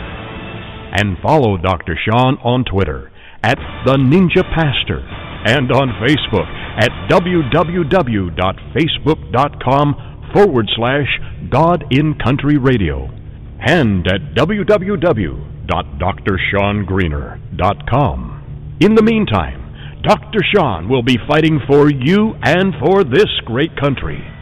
Thank you for joining in this fight.